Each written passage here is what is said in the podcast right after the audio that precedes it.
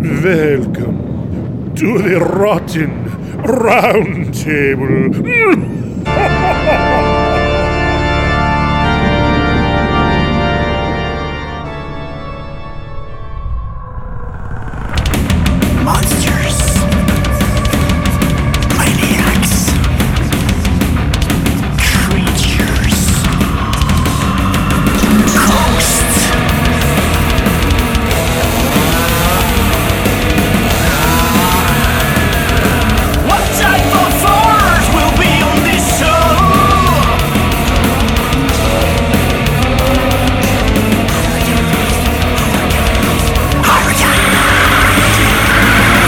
What's up, and welcome to the Horrorcast, episode number 128. And this is one of our Rotten Roundtable episodes where we go around the Rotten Roundtable. We talk about horror news, we talk about what's coming out uh, in the theaters and VOD and Netflix and Shudder and all that in the current month that we're in. And then we go around the table and talk about what we've been watching. We're not going to spoil anything uh, that's brand new. But if we talk about an older movie, we might uh, spoil some things. So just be warned. I am one of your hosts tonight, Mark Nato. And let's bring in the uh, horror savant of the group. Let's go. Uh, what's up, Vin? Revenant Vin. horror savant. Horror savant. That should be your new podcast, uh, new um website, horrorsavant.com. Um, yeah, I'll take that into consideration. I don't even know what a Uh, savant is. What is a savant? Didn't that mean like you're smart? Yeah, but I only ever hear it attached to idiot. So Yeah. Okay. All right. Fair enough. uh, but yeah, uh, Rotten Roundtable. Um, I've said before that I usually feel like the weak link in these episodes, but uh, you know, I, I feel like my, my position on these episodes is more to be like the second opinion person, Yes. um, because I just Okay. usually catch things a lot later than you guys do. So We all need uh, a I will still be fulfilling that role. You are the weakest link. Okay, I'm just kidding. No, you're not. You're never the weakest link. That's an important Uh, role to fill. By the way, how was your Renaissance fair? It was good. Uh, I drank my way through turkey most of it. Big turkey leg? Yeah, we had a big turkey leg. Yeah, Any jousting? Uh, lots of mead. Yeah, we left before the jousting, but nice. um, it was good. Kids had a good time. Very nice. So awesome. All right. Well, let's bring in the amateur destroyer, Jessica. What's up, Jessica? Yo, yo, what's up? That wasn't very natural, but you know. Oh, yo, what's up? Want me to start beatboxing for you? But I have gotten a lot of watches in, and I'm excited to talk about them all. So it's a good time. Very good. Uh, we are Sans Taminator tonight. Taminator is taking a- a mental health break. So let's just get started with the news feed.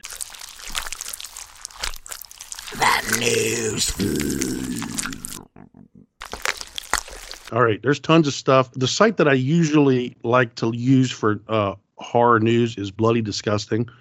Uh, I just think that's a really good site. But man, they've got so much stuff in there uh, that it's it's hard to kind of pick through. Uh, Vin, this is I think something that you'll really enjoy. This was a documentary that was in the circuit. You know, this this year. Of course, not a lot of people could make their way to festivals this year, but uh, it's called Woodlands Dark and Days Bewitched.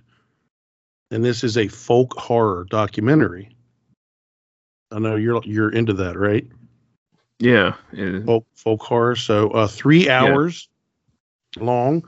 Uh, Wow. Comes out on VOD on October 26th. Let's see. Talks all kinds of uh, folk horror from uh, Witchfinder General, Blood on Satan's Claw, The Wicker Man, all the way up uh, to modern days, uh, touching on over 200 films and featuring 50 different interviewees.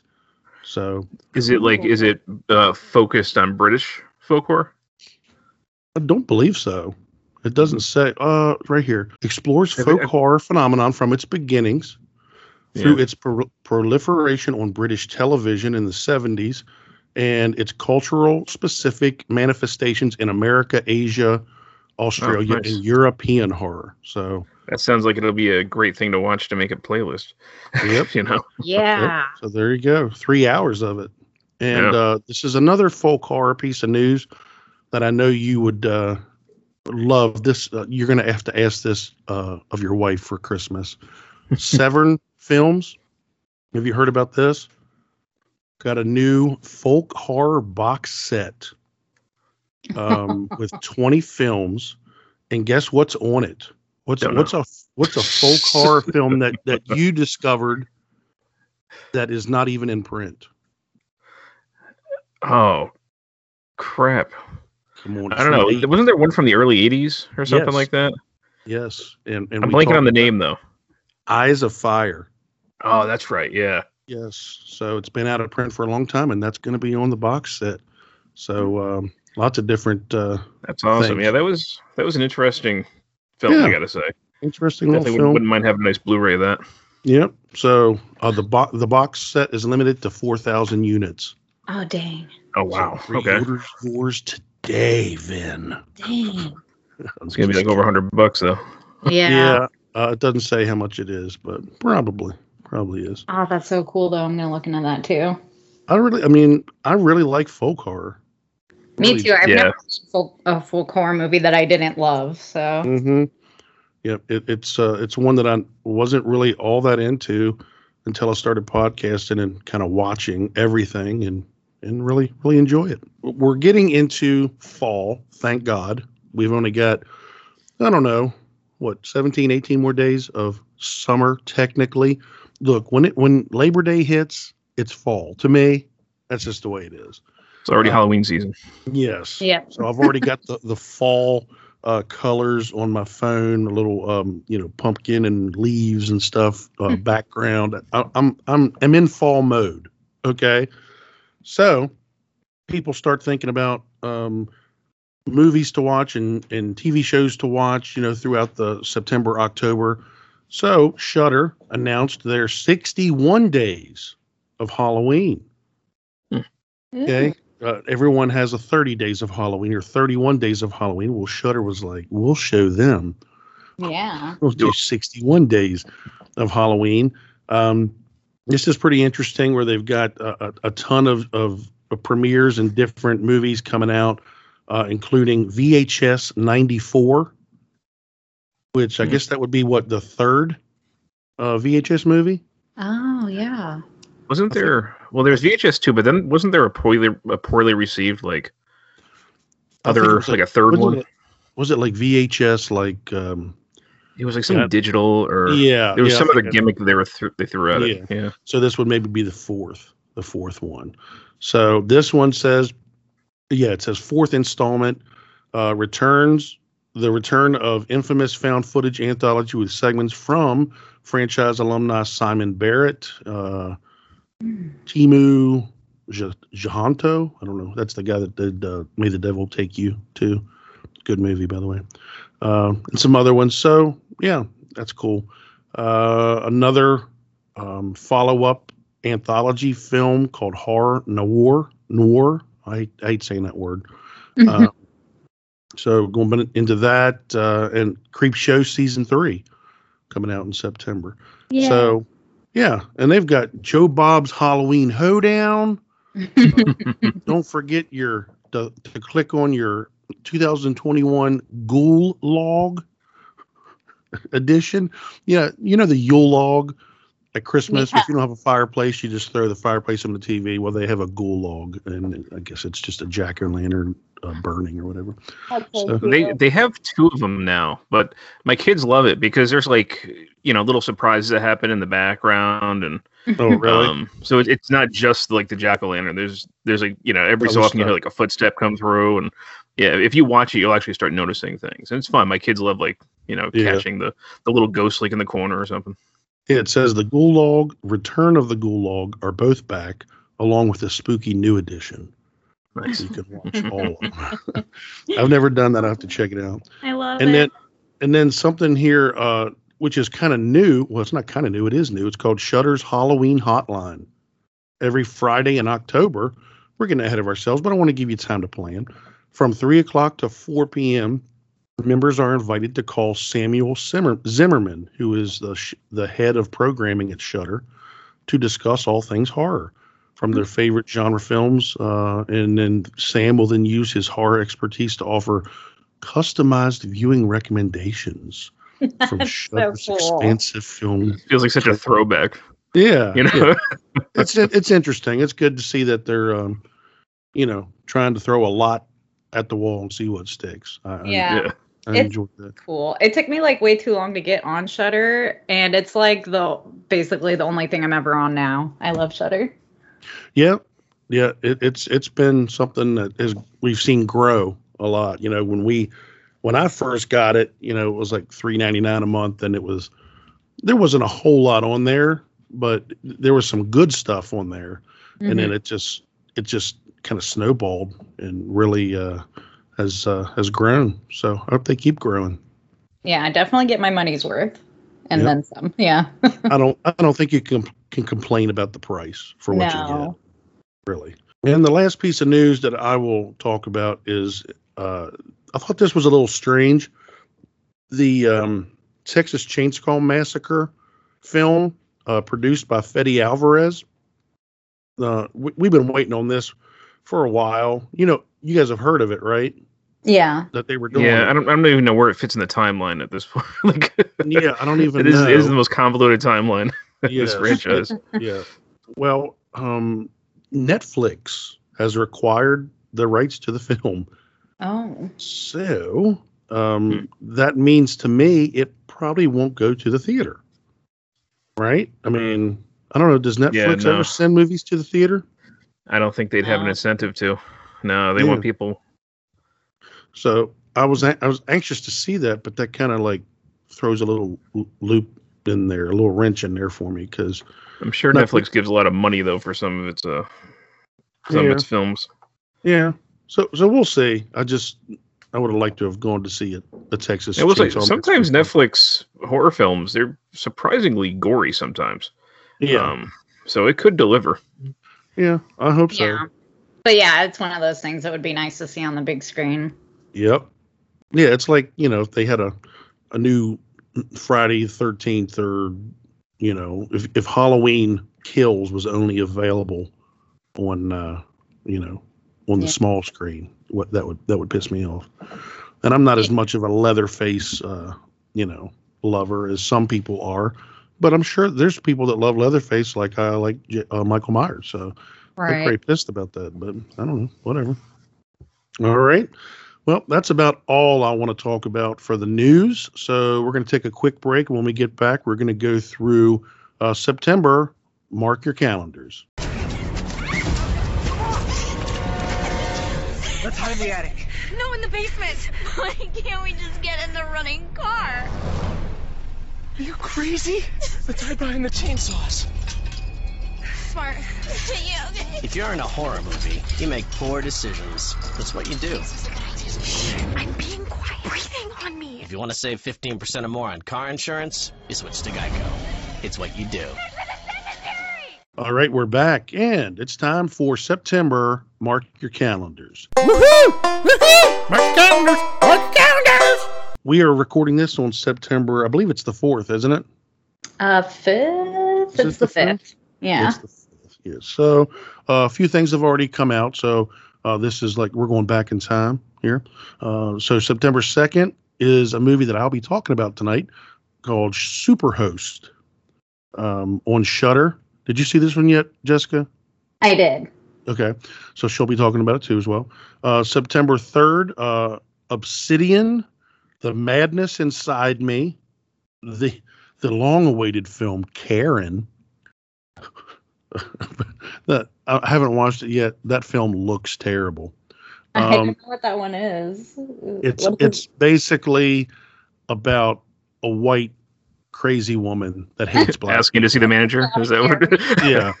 No, she's like I guess she like hates and kills black people in the neighborhood. I don't know. It's Oh, one of the most ridiculous things I've ever seen in my life. Um, we need to do something. Is another film that uh, comes out on, on the third, and then what we do in the shadows season three, dropping on uh, Hulu and FX. So if you haven't seen that uh, that series, first of all, if you haven't seen the original film, w- what are you waiting on? And the first two seasons of that were awesome. So uh, September seventh uh, is uh, it. This kind of looks like a low budget Descent ripoff. It's called It Came From Below. Um, I'm always up for a good, you know, creature feature, if even if it's low budget. So we'll see. Uh, Witches of Blackwood. I don't know much about that except it is about witches. the 9th of September, Shudder drops a film called Martyrs Lane. Uh, September 10th, the this is I guess this is more of a queer LGBTQ um, film. It's called Death Drop Gorgeous, and it's kind of like a slashery type film where there's a, a killer out killing um, uh, LGBTQ uh, people uh, for their blood, and it's a survival film with a. Uh, I think there's a drag queen, and so I don't. It looks crazy. I don't know. Hmm. Uh, the Voyeurs coming on Amazon Prime. That looks like, kind of like a like a sensual thriller horror, like like watching people across the way and then something happen, almost like a rear window. I don't know. Oh, And then the one that I'm really really pumped for is uh, Malignant. yeah. James Wan. I've seen this trailer twice. Man, it it looks so good. It comes out uh, at theaters and on HBO Max simultaneously. Very similar to what uh, The Conjuring, The Devil Made Me Do It did. But uh, I I encourage you go to the theater to watch it. It looks like it's one of those films that you will want to see in the theater. But one thing that's that's something that um, it doesn't trouble me, but it, ma- ma- gives me pause. James Wan keeps talking about that this film is his take on the giallo. It, this film, the trailer doesn't look like a giallo at all. It looks like um, it almost looks like a creature feature, like paranormal, um, even even like possession type film. So I- Yeah. I'm not sure where the I'm not getting the giallo part. Um, but hey, maybe it'll surprise me. He said that, or someone else said that about it. No, he's he said it. He said Mm. this is my take on the giallo. That's been that's been in the news for like over a year. That that's you know. Um, so I don't know. We'll see. Yeah. Uh, September 14th, we've got Shelter in Place. This is uh, something that is interesting to me because it takes place at the Roosevelt Hotel. You guys know what that is? It's the one where yeah, there's some interesting Crazy stuff has yeah happened. things have happened. Yeah, Serial killers have stayed there. Um, you know, uh, it's where the there's a- woman she died in the that just uh, completely disappeared and ended yeah, up Yeah, and they found her up in the on the roof, in the, right? Yeah, in the water tank up in the roof, and there's no, you know, they've got pictures of her, a film of her on the elevator, and like, she's acting really weird. It, it, it, there's, um, I guess rumors of it being haunted and and all this stuff. So, uh, it's based in a real place. So that would be interesting. Um, another one called Royal Jelly. Uh-huh. All right. Okay. Uh, This is there's there's bees involved. I don't know what. Uh, and then like a little creature features. Um, this is kind of getting you geared up for uh, um, for Halloween. It's called Bad Candy, and this one gave me. I, I don't want to compare it to because I've never seen it, but like it gave me like Psycho Goreman type vibes, um, and I like that movie. Yeah. Uh, September fifteenth on Netflix is it looks like a, a film kind of like for kids. It's called Night Books. Looks pretty Hmm. cool. September 17th, uh, The Nowhere Inn. Uh, Nick Cage's Prisoners of the Ghostland is dropping. And there's an animated film that looks like it's coming out at the theaters called Spooky Jack. So that that kind of piqued my interest because I always love uh, one of my favorite things to watch during the fall is Monster House. Yeah, I love that movie. I still Love haven't seen that. You've never seen Oh, Monster no? House? No. Jessica, put it on. You will love it. I'll just watch it by myself and pretend I'm a kid. No, it, it's not even just around. for kids. it it actually it it, it They're adults, some they- small yeah. kids. Th- there's jokes that go over those kids' heads too. Oh, that. Yeah, it's like this group of kids, and what's the what's the little fat kid's name? I forget what his name is. Hilarious. I mean, it's really good. I wish they would do like more like that. So Spooky Jack. Um, and then the 21st of September, there's another animated film. I think this is just hitting VOD. It's called Night of the Animated Dead, and they're they're taking the story from the original Night of the Living Dead, but it's going to be animated. So Okay. that might be interesting. Yeah. Um, yep. September 22nd is a film called Intrusion coming out on Netflix. Um, again, like I mentioned before, the 23rd Creepshow season three drops on Shudder. Uh, 24th is a film starring Jake Gyllenhaal, who I like a lot. This is not as much a horror, but this is kind of like a, I don't know, uh, it's a thriller suspense type thing. It's called The Guilty. He's a 911 operator and gets involved in some kind of tomfoolery. And then also on the 24th, been waiting for this, and I can't wait uh, for this thing to drop. It's Midnight Mass. It is the uh, the new series from Mike Flanagan, Mm. dropping on Netflix. Yes, please, and Yeah. more. So I'm looking forward to that. Uh, a couple more here. September 28th, uh, low budget film called Beyond Paranormal. The 29th, Seance drops on Shudder. That's been out for months, by the way. It's that same movie. Um, they've done that several times this year. A movie comes out, does pretty well, but doesn't get all that much attention, and then Shudder will scoop it up. They did it with Son. Um, they're doing it with Seance. They've done it many times. So that's a good movie. You should watch it. And then 29th on Netflix is a film called No One Gets Out Alive. So there you go. And I, I can't wait for the October one because you know October is going to be loaded. Loaded. yeah. Yeah, because I know one thing is that's cool is uh, Amazon is dropping those uh, that Welcome to Blumhouse thing again. Four new movies, one every week, and uh, just like they did last year. And the ones last year weren't weren't great. There were a couple decent ones. Uh, this year, uh, they look they look pretty good. They look better, but we'll see. All right, so that is a lot. We will take a quick break, and when we get back, we're going to go around the Rotten Round Table and talk about what we've been watching. Hey, love horror movies? Yeah, so do we.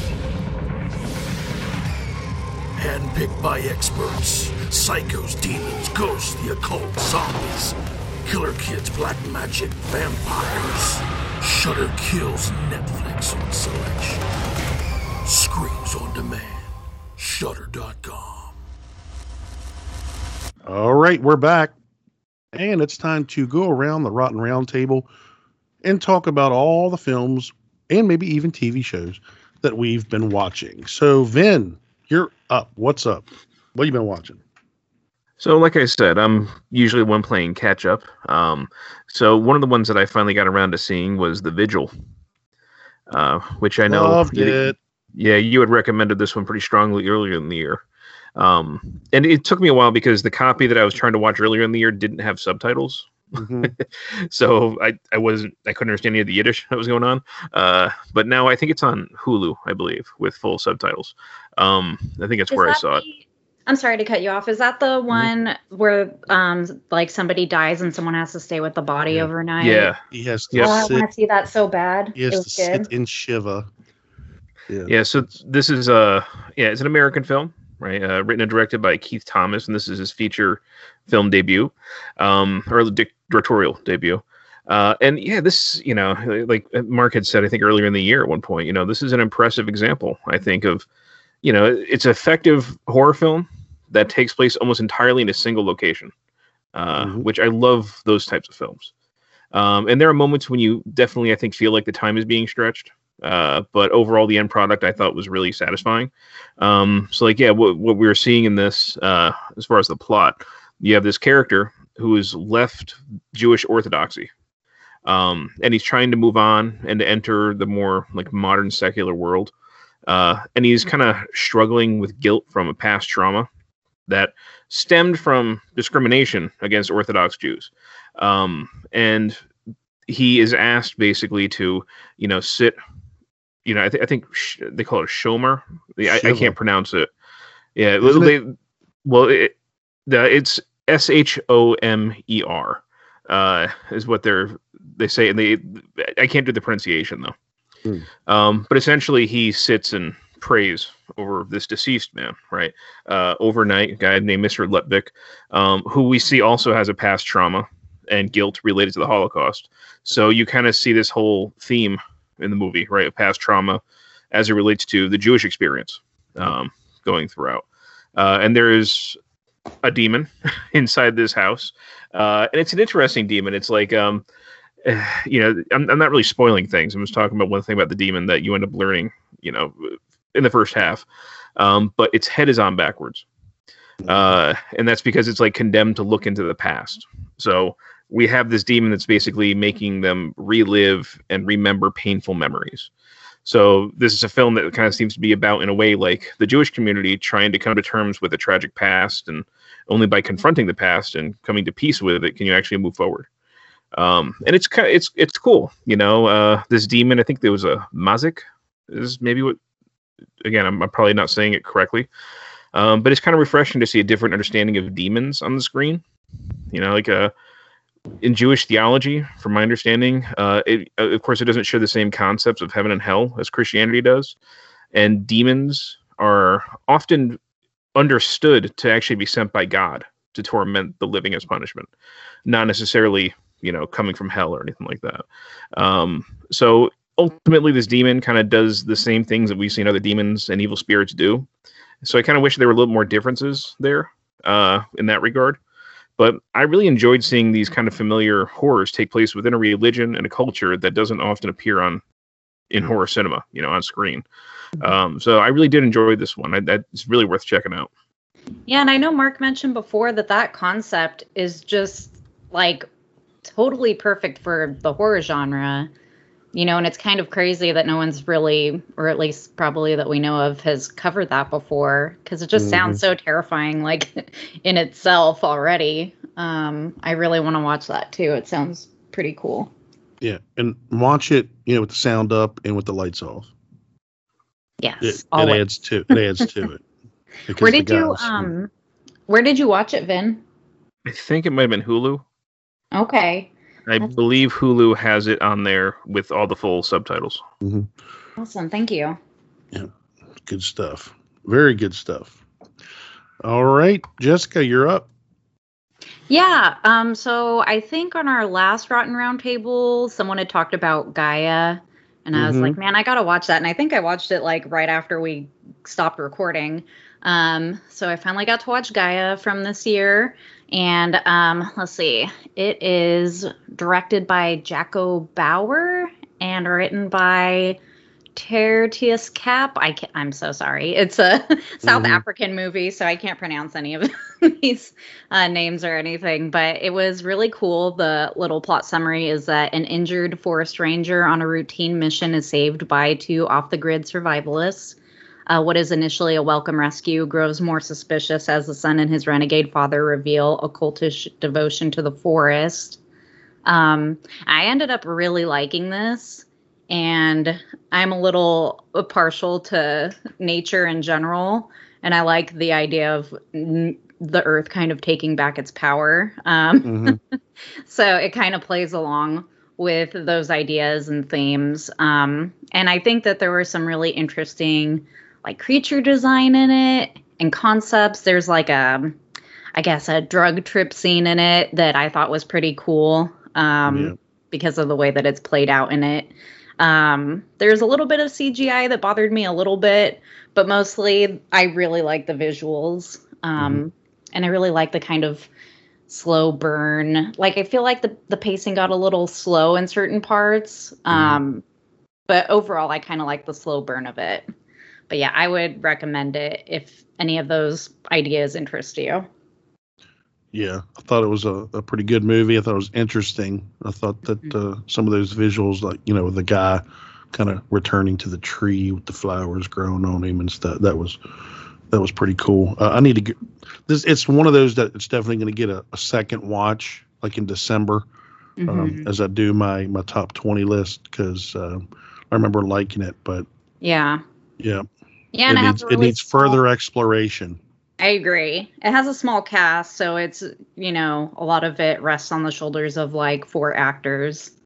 Um, but I liked all the acting. Um, so Yeah, definitely a well-made film. Yep, that was a uh, a festival darling. uh, I believe. That one did really well in the festival. So Darling. yes, darling. All right. Um, let's see. What am I going to bring up first? Uh, went to the theaters three times, four times uh, this month to see horror movies, which I was very happy about. And um, let's talk about Candyman. Yeah. Uh, Candyman, Candyman, Candyman, Candyman, Candy. I'm sorry. I'm not. I'm not looking in a mirror. Oh wait a minute! Crap! I can see myself in my in my computer screen. no. Oh, You're I'm done for. Okay. Uh, this is a sequel to the horror film Candyman from 1992, and, and uh, there's subsequent films, right? I think there's like three Candyman films. Um, I think So. I think I don't think they take any of the other two into consideration, or they did kind of like a Halloween. I think Type I've of only thing ever seen here. the second one. Yeah. Yeah.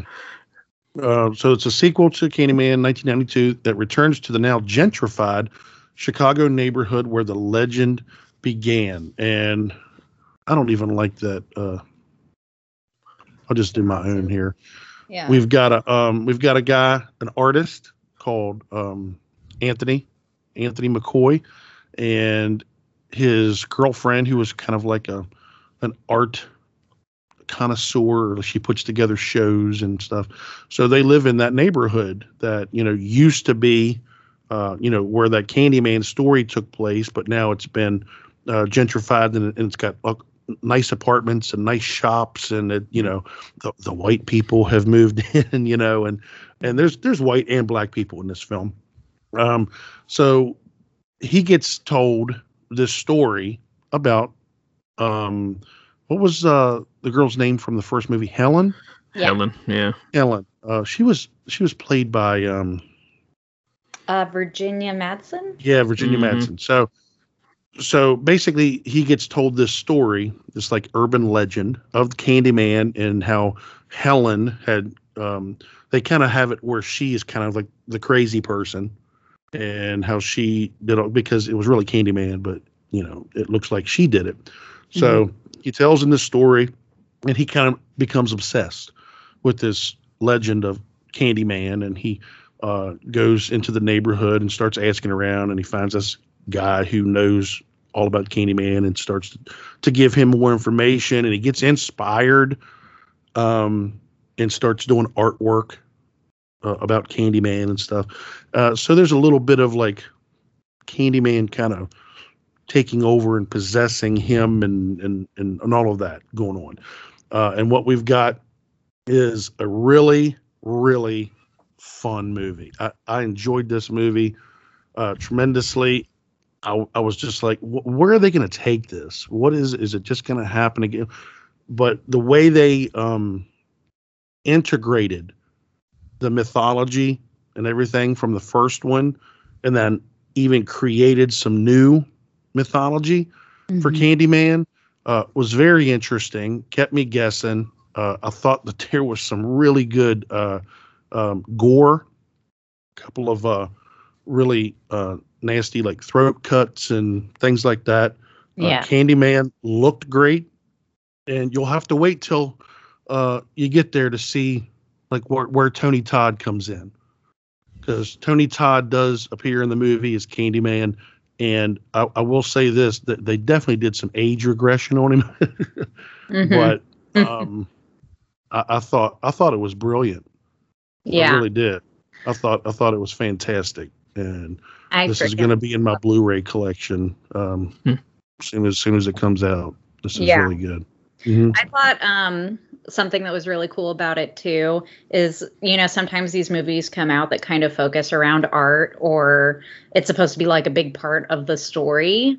Mhm. Um, and so they'll have, you know, these artsy elements in it that like don't necessarily add anything or work with it. Mhm. Um, and I felt like it was done so well in this, and I like that they had all of that um, that cool puppetry animation stuff going on. I felt I felt like it really Oh fed yeah. into that whole like art part of it, and how they try to integrate it with um, Anthony's girlfriend or fiance, how her dad was an artist, you know. Yeah.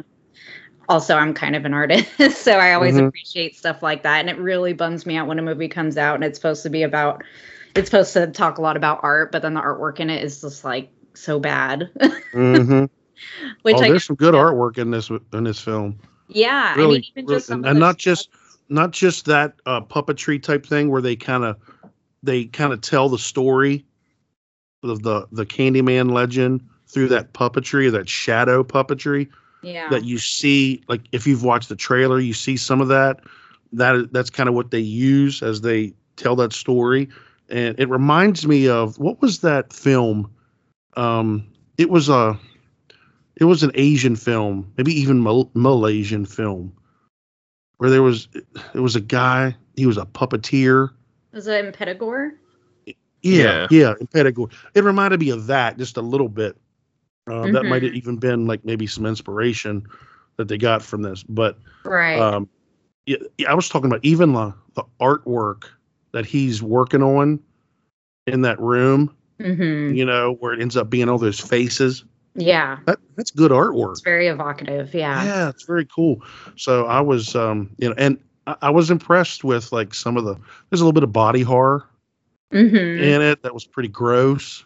Yeah, and the Um, way that some of the scenes are, you know, shot is like artsy in itself too. Like in the bathroom where they're showing it on the the mirror instead of you seeing it directly. Yep. Stuff like that, I thought was really cool. Um, and just like kind of also played into that. Oh, and the one the one shot where you see Candyman kill the lady and and we're panning away from her apartment. Uh huh. That was so cool. good. That was really cool. that So was creepy. yeah, my my suggestion is to go see this at the at the the theater. I, I really enjoyed it. Uh, I might even actually go see it again before it comes out of theaters. But Yeah, I saw Yeah. Well, obviously, I saw it in the theater too, and I did not regret it at all. Yep. yep, yep. And I've I've been hearing a lot of hate. On Oh, this. really? I really have. I And haven't I'm heard like, any. yet. I, I just don't understand what what uh, you could hate about it. I just I don't understand what Oh, you I could really hate about like it. it. Yeah. Yeah, it's such. I think it was a perfect uh, update, and you know Jordan Peele, um, Nia DaCosta, and Win Rosenfeld, they wrote the screenplay together, Mhm. and then Nia DaCosta uh, is the one that directed it, uh, and all of that the, the the writing and the directing and the acting all of it was was fantastic yeah. fantastic I thought it was awesome. I really like this idea of like instead of just straight up remaking something, um, this like continuation of something years later, and it actually oh works. absolutely it like works to the the story. You know, like they've Mhm. worked it into the story in a really smart way. Um, you know, kind of like when they picked up Twin Peaks a couple of years ago. Um, and it was like actually the 25 or 30 years later or whatever. Um, I just I think that that's such a cool idea, you know, because we can Yep. start doing stuff like that with some of our um older shows and movies that we love. So, and I don't know if I've mentioned this before, but the original Candyman was the first horror movie that I ever saw in the theaters when I was like 6. Um and I took my daughter young for that movie. I well, that's how my parents roll. But also, my mom and I really like Clive Barker in general, so um, it kind of makes sense in Yeah. a, like for me in a way. But it was I've I've had a lot of joy in taking my daughter to see this one in Yeah. the theater and be like, "Oh, I saw the original when I was a kid." I mean, she's a Mhm. teenager, but Yeah. still. Yeah, I, I also liked uh, how there there were certain parts where where you you just see a glimpse of Candyman in the background. That that Mhm. kind of reminded me of like that's what I liked about like the original Halloween. You know, like Right. sometimes you see Michael Myers in the background and like no one else sees him, you know, or, or he's just Yeah. standing, you know, and they, they did that uh, very well. So uh, hats off to uh, all the producers and director and writers and stars of this film. I thought it was really good, and, and they they did leave it open to a sequel. I Yeah, felt, I felt so. totally. yeah. But uh, yes, be my victim. No, it's good stuff. yeah, good stuff. Yeah, go see it, Van. Come on. I know you're gonna wait till it comes on VOD. I know you will. So that's okay. But we're back to you. Come on, Van. What you got? Uh, so another one that I watched from earlier this year, I don't think it's quite as early, but uh, Violation. Mm, Um, I haven't seen it yet. Did you guys talk about this on a round table? I don't know if I saw. uh, I know we we missed a talked round table, and I don't know if it was brought up or. I saw it um, at a virtual film festival. Oh, okay. Uh, I think it was Sundance is when I saw that back in like January, February. So it's been a while. Did you see this one, Jessica? I haven't seen it yet. I'm kind of waiting to be in the right mood. Um, just from like the few things that I've heard about, you know, the tone of it. Yeah, it's so it's a Canadian film, um, directed and written by Madeleine Sims Fewer, who also stars, and Dusty Mancinelli.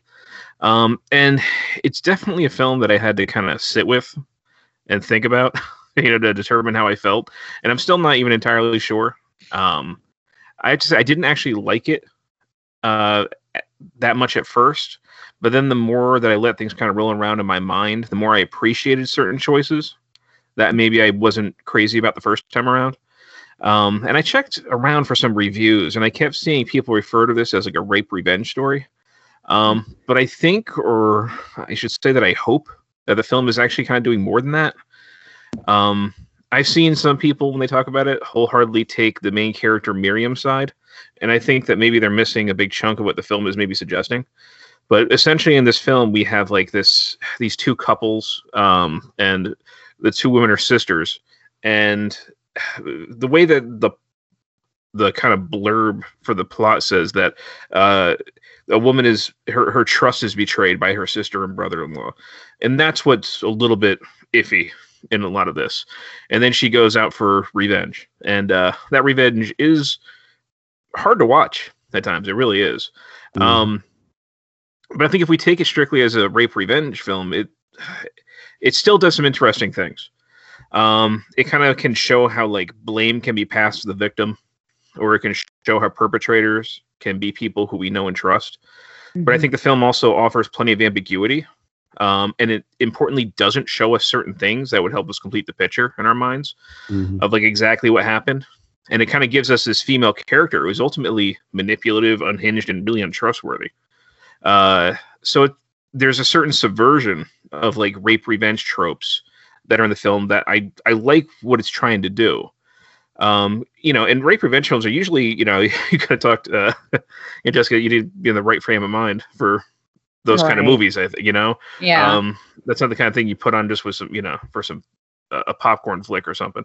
Yeah. Uh, They're usually hard to watch, um, but there's usually a catharsis in seeing the guys. It's always the guys get what's coming to them, you know.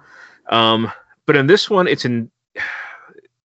I don't know. it- It's not entirely clear that the punishment fits the crime at all, or it's. I should say it's entirely clear that the punishment does not fit the crime, um, and also the circumstances of the crime itself are questionable. Uh, and there's a murder um, that we end up seeing in excruciating detail, um, and also it's a pretty good how-to guide of how to get rid of a body uh, in this film. but you know, the murder doesn't seem to be as much about revenge as it does about getting someone out of the picture so that you can manipulate the third person Mhm. that's a part of this relationship. interesting. Um, and it's also got this like a lot of full frontal male nudity, and it kind of puts a man in the position that we usually see women in horror films like this. Gotta love Uh, that. so it kind of subverts expectations like that too. Um, and it's beautifully shot. It's got a nice score. Uh, some really good acting, especially from uh, Madeleine Sims Fewer. Um, Mhm. She has a pretty amazing scene where she's trying to uh, dispose of the body in a certain way Yeah. with a, a cooler. Um, the gore is visceral, it's realistic, and it's very lingering. Uh, but again, I'm still mixed on how I feel because I think the film would benefit from. I think it would be- benefit from repeat viewings, but it's ultimately overly long. It's like an hour and 45 minutes Mhm. and I definitely felt the runtime. Um, and I think there are deliberate choices made to kind of clue the viewer in on certain aspects of the characters and their motivation, but the story is still pretty flat and cut and dry. Um, so while you know, I said I w- I think it would benefit from repeat viewings. I don't really want to watch it again. right. Mhm. so whatever, you know, take that for what it is. Um, I think it's definitely worth checking out, but I I do have some very mixed feelings about the whole thing. Mhm. I'll watch it before our next Rotten Roundtable, Um, Okay. and report back because it sounds pretty layered. So that's cool, and I will. Yeah, Yeah. I've been wanting to watch it. It reminds me of uh, it's definitely art house. Um, you know, the stories told in non-linear form. and, Mhm. uh, Mhm. Lots of some- close-up shots of like insects and Yeah, nature there's like very it's yeah. very artistic, but also it really reminds me of like uh, Lars von Trier type film. Ooh. yeah, I can see that. Yeah, uh, I, I, I Especially certain it. long shots. Yeah, I liked it, and uh, again, yeah, it was definitely tough to watch in certain spots. Um, I have not yet revisited it because I don't know if it was South by Southwest or Sundance that I saw that, at, but really early this year, and you only get to watch it once, you know, uh, when you pay for it. So I need to go back and and rewatch it. But like like Vin said, it's not one of those where I'm like, yeah, so chomping at the bit to throw it back on because Yeah. you know. So, but it's definitely worth uh, at least one watch. Yep. Okay. Cool. Well, gotta get it What? in. But, but watch Monster House first. I'm just telling you. That. Well, or got- after. You might need some catharsis You catharsis might yourself. need a Monster House after watching this. Yeah. That's funny. All right, you're up, Jessica. All right, so I'm gonna bring up Teddy, uh, which is on Shudder, 2021 movie. Um, have either of you seen it yet? No, I have not seen it yet. Oh my god, I really, really like this movie. I think it's like second on my list for the year right now. Um, Wow. It's a French movie, and the little plot summary is that in a rural French town, 20 something Teddy is scratched by an unknown beast and slowly undergoes frightening changes. Um, I don't think it's a spoiler to say this is like a coming of age werewolf movie. Um, because you kind of know that like a minute in that it's going to be something like that. But um, I just really like it. I guess you could call this kind of art house, but like in a really fun way. Um, and even though it's kind of fun and elements of it are really lighthearted, it's got some really, really like dark humor and some dark concepts and feelings. Um, and I just really liked the acting. I love Teddy. I just wanted to be like Teddy's best friend and make tell him everything's gonna be okay. Um, but it's just uh I don't know. It's just shot in a way that made me feel very involved in the whole story. And the climax is super awesome. it's really really good. I love the uh, the ending and like the last scene. Um but yeah, I recommend everybody go check that out. I don't see Yeah. how anyone could like not like it. Yeah, it's definitely on on my my watch list. Mhm. Yeah. Yeah. And obviously, like werewolf stuff is always like a coming of age tale in a lot of Mhm. ways. Um, I was just thinking that when you were talking about it. like, like how many times has it been used for like puberty, you know, is Right. like snaps and a metaphor. Yeah. Ginger Um, snaps. but I just like love the way that it's played out. And I just think that the characters are super awesome. And that's the thing is like you don't necessarily have to have a revolutionary concept if you do a good job at executing it. Um, and I think this is like a good example of that. Very good. That's So all. you're I- saying I should watch it this week. yes, I think it's super awesome. All right, back up to me. And it is The Night House. This is a film that I went to see. This is one this was one of my most anticipated films of the year. Oh. Um I, I kind of Did you like Rebecca Hall, right? well, I just like when I watched the trailer, I was like, this is up my alley. There's like a, a mystery happening. It looks like uh, like a haunted house or a ghost, something happening with the, it. Just something about it just um, you know gave me uh, the the desire to see it more than most films. Uh, it's directed by David Bruckner, who Mhm. did uh, The Ritual, which I really liked. Yeah. Uh, I also- I didn't realize that. Yeah, also uh, Southbound, and he also had some uh, some something to do with the VHS, the first original VHS film. So, and he is also the guy that is filming the um, the new uh, Hellraiser. Hmm. So, yeah, he, he he's he's a good up and coming director. Um, yeah, th- this is going to be a movie that's not for everybody. Matter of fact, Taminator hated it. Uh, don't think she even finished it um, because it is a slow mover. It is a we start with Rebecca Hall, who who, who plays uh, uh, Beth, and her husband has committed suicide by shooting himself, and basically we we just kind of sit with her in her life for for a few weeks probably uh, as she kind of goes through this grief. Uh, she had no idea that he was, you know, suicidal or depressed. She has no clue, and she like starts to, you know, question like why this happened, and then things start happening in the house that are very weird, and uh, she begins to uncover things about her husband uh, that are pretty disturbing, and that's just goes. It just goes from there. Uh, so is is the presence in the house is that her husband?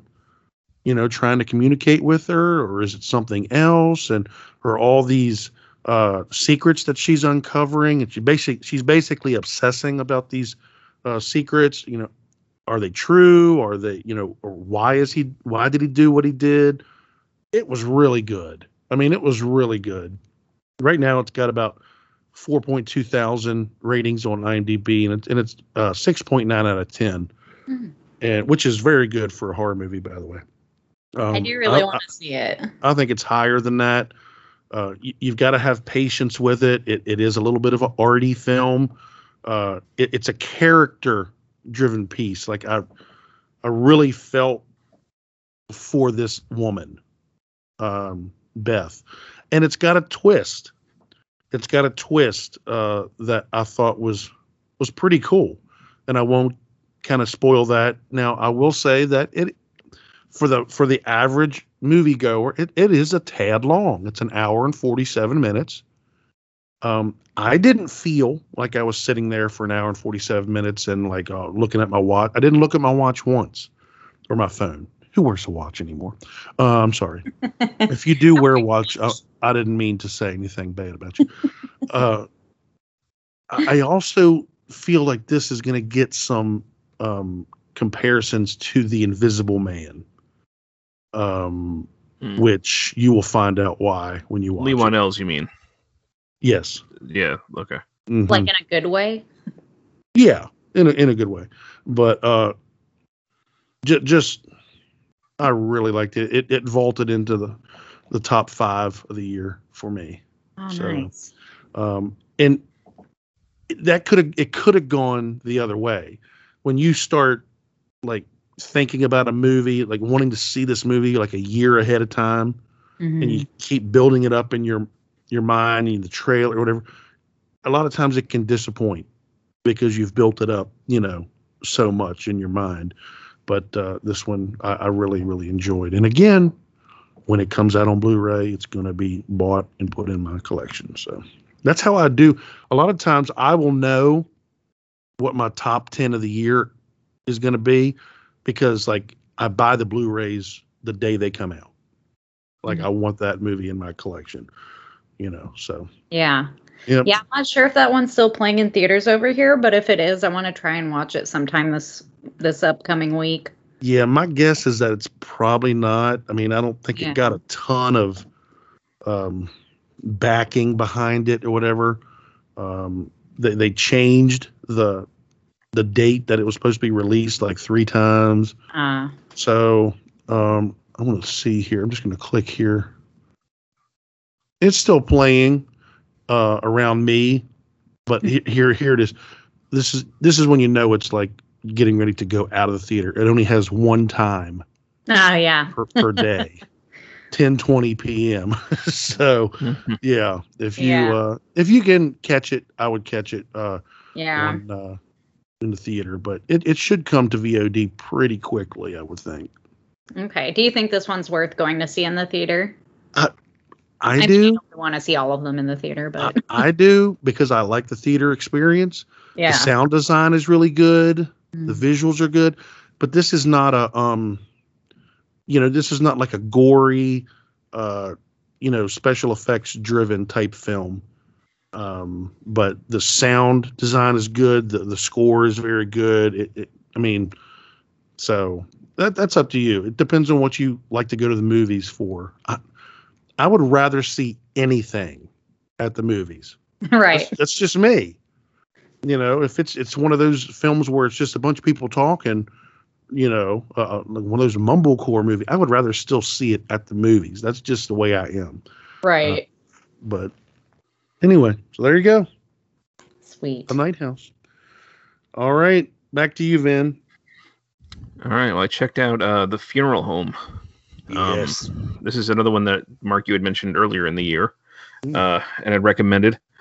Um, so this one's from Argentina, uh, written and directed by Mauro Ivan Ojeda. Uh, and um, yeah, I, I really enjoyed this one. Mhm. Um, we have like this this dysfunctional family, right? Who are all kind of damaged in their own way, and we meet them already in the middle of a haunting scenario. So their home is also a funeral home, um, like actively. Uh, although we don't see a lot of that. I kind of wish there was a little more of that. Um, and it's being haunted by spirits, and there are certain rules which the family are following. Um, and we kind of begin to understand their circumstance, like kind of like why they have to use a porta potty instead of a Mhm. bathroom. Uh, and we kind of begin to understand the rules, and yeah, the tension then starts to ratchet up with the danger due to the introduction or revelation, I'm not sure which, of a demonic presence. Uh, and there's kind of a nice touch of whimsy in the film, especially in, in the end, that I liked, and a really good score. Uh, Mhm. This kind of haunting string score. Um, when it comes to scores, like I either I notice it if I don't like it, or I notice it if I really like it. Yeah. So this one I really like. If I don't remember what the score is, that it just pretty much did its job. Um, I but like that yeah, I really like this one. Uh, and I mean, it's not perfect for me. Uh, you know, you never really grow to sympathize with any of the characters. Mhm. Uh, you kind of find that you actually grow to, I think, dislike one or two of them. and also, like, there's there's a supposed reveal of like the elderly grandfather character that we see in a flashback that seems kind of out of place with what we actually saw of that character. Um, and unfortunately, that actor died of COVID just two months after the film was released. Oh. Uh, so that was actually his last film role, the one that plays the grandfather. Uh, but you know, overall, I think it's kind of this an interesting and effective haunted habitation story, right? That comes kind of close to hitting out of the park. Um, I actually wish they could have spent a little bit more time getting us to connect with the characters more. And you know, once you finally kind of get a hold of what's going on, it all starts to go wrong for everyone, and then it kind of feels like that comes on too fast. Uh, but overall, it's a really interesting film and definitely worth checking out. I did like it. Yeah. Nice. Where's that Yeah. one playing? That's on Shudder right now. On Shudder. Okay, cool. Yeah. Yep. Yeah, I think I saw that back in January or February. Um, I think I rented it on uh, when um, there used to be a Fandango Now app, which now has been uh, swallowed up by Vudu. Hmm. Um, but that's where I watched it. it. It popped up on there, and I rented it, and uh, I was really impressed with it. Um, again, not perfect, but I was probably in a string of like watching some really bad movies. Yeah. which, which- Right. and this it's above came out, average. and I was like, "Hey, this is pretty good." And and it actually is produced by Del Toro Films. Ah, That's the studio. So this is a guy Mhm. that um, you know, Del Toro at least probably has his eye on. Um, so I thought it was very good. Another, another one. I just want to, um, if you like haunted house type things, uh, please seek out La Casa, which is just it's which means the house, right? It's mhm. basically a a, one person story, and it's another Spanish language film. It's a cop who gets a nine one one call from inside this haunted house, and it's basically him trying to clear the house or trying to go in, and and and it's basically just him, and you and you uh, see most of the film from his uh, um cam. Hmm. And it was really, really good and effective. So I just wanted to throw that out there because I watched that one and this one um, pretty much around the same time and liked them both. So, Nice. yep. By the way, who who who could ever live in the funeral home? I, I'm sorry. I just I don't think I could do that. I would do it. You would? I don't. Yeah. Think I could, you know. Uh, It would be fun. I don't know. All right, you're up, Jessica.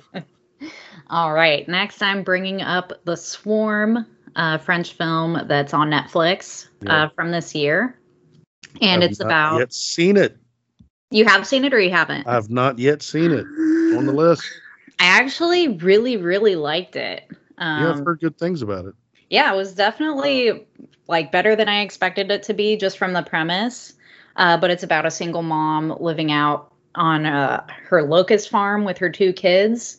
And um, we kind of find out that like her husband recently passed away and they had other, you know, farms and animals and things of that nature. But uh, her funds are kind of dwindling because I guess uh, the locust business isn't very lucrative. And um, what, what is a locust farm? so what she does yeah what she does is um you can make like a protein powder out of locusts and they're supposed to be super packed with protein So you Um, want a plague of locusts on your farm for this Mm, business? Okay. Delicious. she has like these giant kind of greenhouse looking structures that she keeps them in um, but her locusts aren't doing that great and her business is doing even worse um, but then she kind of discovers like a secret method that makes the locusts um, thrive a lot better multiply a lot more. Um, she starts selling a lot more locusts for her protein powder but it's at a really great cost to her and her family. Um, it's really brutal and it's very dark like what she's willing to do um, to take care of her locusts. Uh, and it sounds so dumb because it's just a bunch of locusts but they do all these close-up shots on them and they're very menacing. Mhm. and it's nice that they're using like actual locusts instead of cgi locusts. Um, but yeah it's just like some of the concepts explored are kind of ideas that you wouldn't expect from this kind of a movie where it's a you know bug swarm movie.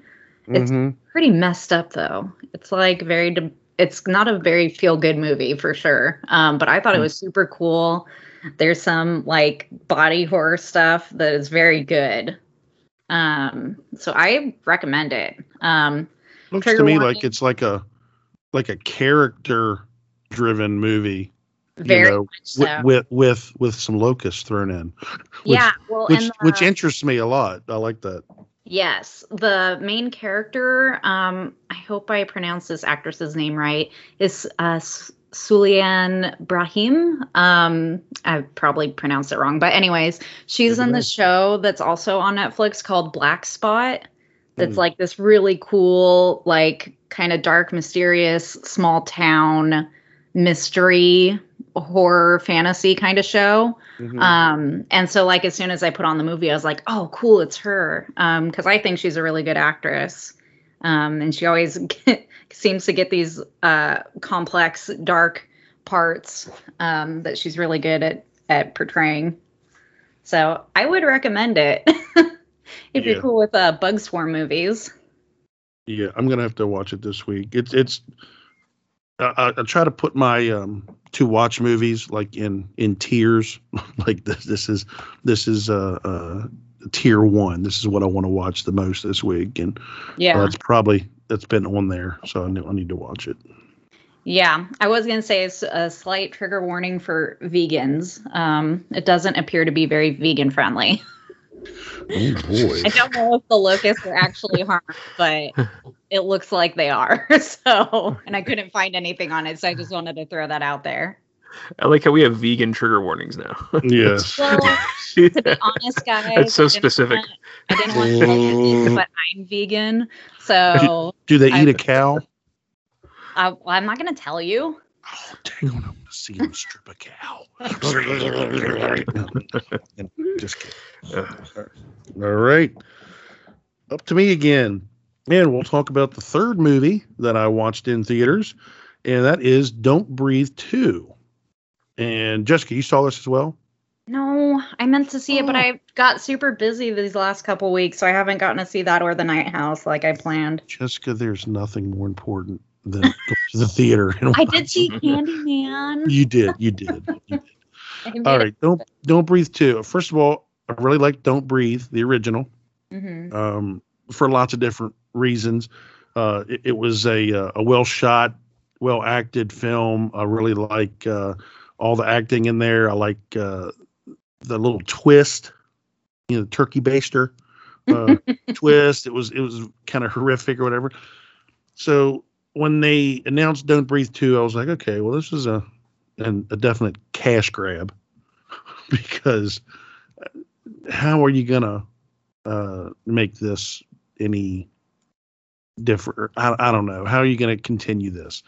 Mhm. So, um, Fede Alvarez does not direct this one, although he uh, does help with the writing of it. And it is set in the years following the uh, events of the first one. Uh, his name is Norman Nordstrom. That is not a joke. Uh, that's Stephen Lang's real name uh, in this movie. Uh, Norman Nordstrom lives in quiet solace until his past sins catch up to him. Basically, what you have is is the roles are, are reversed now, and he is he's he's not kind of he is the antagonist. Um, I'm sorry, the the protagonist protagonist, yeah. protagonist of the film. Um, he's kind of like the hero, or supposed to be. And what is difficult is is after watching the first one, is rooting for for the guy. Now I know horrible things, you know, were done to him in the first one that drove him to do what he did, and so there's some sympathy there maybe. Um, but um, this one, he he uh, again, I'm not gonna, and I can't spoil it, but he's living with this little girl. Okay, sounds weird, but uh, she calls him father, and he's raising this girl, um, you know, and, and teaching her how to survive and teaching her all these things, and and um, you don't really uh, know why or where this girl comes from until near the end.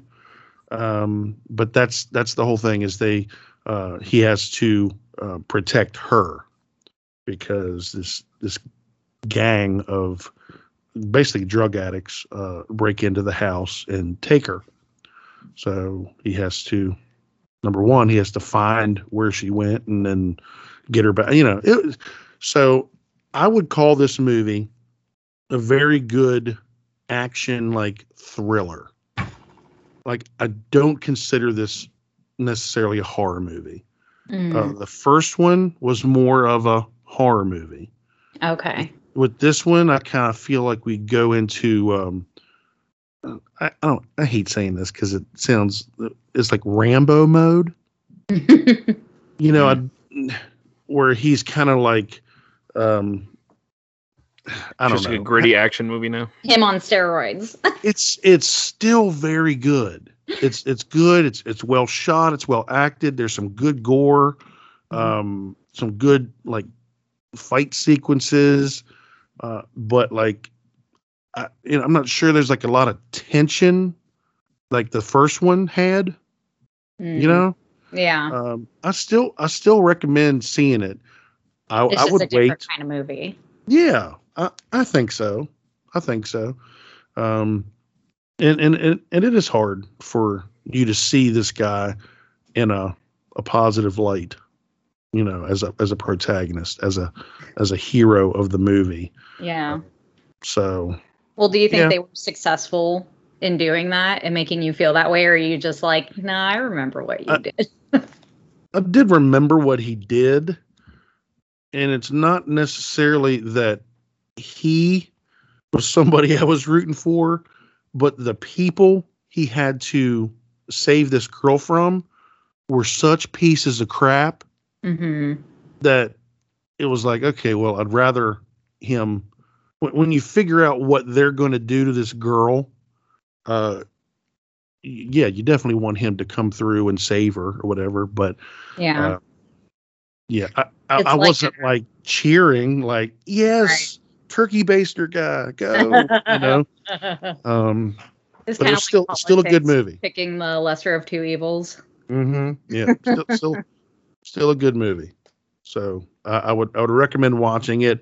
Just temper your expectations and and know that you're not getting the original Don't Breathe movie. You're getting, you know, a, a different type of movie, but still good, still good.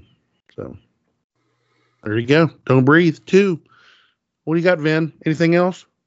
Yeah, well, I mean, since you brought up Stephen Lang, I did watch The Seventh Day. Mhm. Um, oh boy, yeah, this an American film written and directed by Justin P. Lange. Uh, we got like this, like a rookie exorcist out patrolling with a renegade veteran exorcist. Uh, it, Yeah. it sounds like yeah, it sounds like Training Day with exorcist priests, only just really crappier than that premise sounds. um, yeah, it, this is a movie that has some slick production, but man, this I thought the script was awful. Uh, Um, and it completely wastes the talents of Guy Pearce and Stephen Lang. Uh, and Stephen Lang is he is like unrecognizable in this movie as like this kindly archbishop. Um, you'd have no idea that he was like a ripped killer underneath there. Uh, and it, one of the problems is that the the main character of this rookie priest who's learning the ropes, he is so incredibly dull. Um, I, I don't know if it was just the writing or the acting or what, but man, uh, it, it was like watching paint dry seeing um, this performance. Um, and there's a lot of weird choices in this movie that just didn't make any sense. Uh, like, okay, minor spoiler. Like when when the this veteran exorcist is taking the rookie out, um, he wants to he he wants to show him that these demons can be found in the most unexpected places. So what they end up doing, they end up going to like underneath a bridge, basically, where there's all these this homeless population and uh, of course, the rookie priest thinks that it's like this homeless guy that's like jabbering or something like that. He thinks he's possessed. Um, it it ends up being that the person that's possessed is the woman who's volunteering to help feed everybody, mm-hmm. and it's just I, I know that like I see what they're trying to show, but it, it brings up way too many questions, you know, in scenarios. Because I just imagine this woman waking up from the exorcism and thinking, like, what the hell am I doing helping the homeless? You know, and then she goes back to being like a slumlord. You know, like like what is this demon's game? Uh, if what she's compelled to do when she's possessed is to go feed homeless people, um, like she's not like in the way she wasn't acting maliciously at all. and at first I thought, okay, this could be interesting if they're like going the angle like maybe not all the demons are wicked, and that maybe the church has been like brutalizing good Samaritans this whole time. Uh, but no, it's not really where they were going with this. Um, you know, it, it's there's like a. I'm sorry, I'm gonna get a little bit spoilery just because there's. I don't. I don't recommend anybody see this film. I, I'll just come out and say that. Uh, like the, the mentor priest then uh, takes the rookie to the a murder house, and he tells him to go inside the house, which has been closed off because it's like a crime scene, right? Uh, and it's a place where this boy murdered his family, and he says, "Just open yourself up to evil." Like whatever that means. I don't know what exactly that means. Uh, but what ends up happening is that the priest goes in there, and this somehow allows the priest to not only see a reenactment of the murder, but also the things that happened prior to the murder. And I don't know if this is like some sort of special priest power that is never heard about in church, or you know how he's able to do this. They don't explain it at all. Um, you know, it, then they go to like a skating rink where these kids are playing arcade games, like it's 1983, but it's supposed to be present day. Um, they use like a, a Ouija board, and the demon actually spells out evil.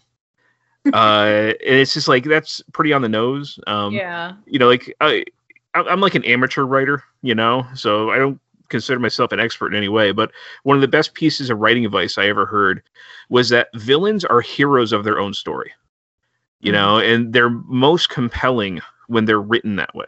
Um, So Mhm. when you just have demons just writing evil on Ouija boards, that's not doing it. You know, it's not actually creepy or good. Um, yeah, we just kind of keep, you know, we keep hearing in the movie that the demons are evil, but you know, But then again, we see them provide essential needs to homeless populations. So I don't know exactly what evil is in this movie. mean? Uh, but yeah, th- this this movie was awful. Uh, it it made it made the unholy look like a decent movie by comparison. Um, so yeah, I sorry. Hey, I, I- this was just absolutely terrible. One of one of the worst I've seen so far this year. I got to say, and I, this will probably work for some people, but not for me. yeah, I, this was one that I heard about. Uh, it, it it came out, I think it came out in like March or April, and I heard about it just like a month before, and I was like, why is this not getting any buzz? It's a it's a Guy Pearce, man. Guy Yeah. Pearce and and Steve and Stephen. I mean, we're talking about, dude. We're talking about Brimstone here. Yeah. Guy Pearce. I was like, this is this is right up my alley. I love possession films and I love Guy Pearce. There is no way this is going wrong. And um, I was extremely underwhelmed when I watched it. I wanted to like it uh, more than I did. I'm going to give it another go um, just to see because I forgot that that's that is a bad thing when you just forget all Mhm. about it. Um, Yeah. Uh, Not a good but it's on. Netflix now. I'll give another go, but I, I do believe there there are some um some decent parts of the movie, but for the for the most part, I agree with Vin. It it's it was it was very uh, disappointing. Yeah, so. All right, back to you, Jessica. Yeah, well, since you brought up the Unholy briefly, um, I'll talk about that one because I gave it a watch finally, as I said that I would, because you had said that this was produced by Sam Raimi. Is that right, Mark? I think he's got something to do with it. Yeah, and so I don't really see why or how he really wanted to get involved in this project. Um, but I did think that it was going to be much worse than it was based on your guys' reviews. Mm-hmm. I actually thought it was okay because there were some interesting concepts and there are some good actors. Like I was happy to see William Sadler, and Yeah. I'm I'm kind of like you with uh, on Cary Elwes. Like I really loved him when he was uh, younger and the roles that he played, but the last few years, I'm like, what is this guy? I feel like his acting is getting worse and worse. The accent older that he he's trying to pull off in that movie is just unreal. It's I very don't think bad. I don't think he's ever really been any good in anything except for the Princess Bride, and that and that's because that movie he's supposed to be over the top. Yeah. You and know? um Twister, I like him in Twister. See, I didn't even know that he was in Twister. Uh, Oh. All I remember is uh, Helen Hunt. I don't know who else was in that movie. Uh Bill Paxton. There's all kinds of people in Yeah. the movie actually. Yeah, even in Saw, he is so over the top in that movie. Yeah, Yeah. that was probably the last movie where I was like, he's okay. Yeah, yeah. Even when he was in bless him. Stranger Things, I was like, this is bad. Yeah, Um, but anyways, um, I thought Jeffrey Dean Morgan was okay. I know you weren't super impressed with his performance, but I did kind of like some of his character development at least. Um, Mhm. and I really liked the girl that played Alice. Her name's yeah. Cricket Brown. Mhm. That's an unfortunate name, but I um, thought she was one of the um the highlights. Yeah, I really did like her acting actually. But um, just for people who haven't heard or seen this yet, it's a, a hearing impaired girl is visited by the Virgin Mary and can suddenly hear, speak, and heal the sick.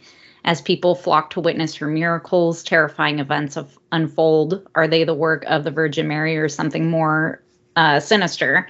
And unfortunately, the villain is not super impressive.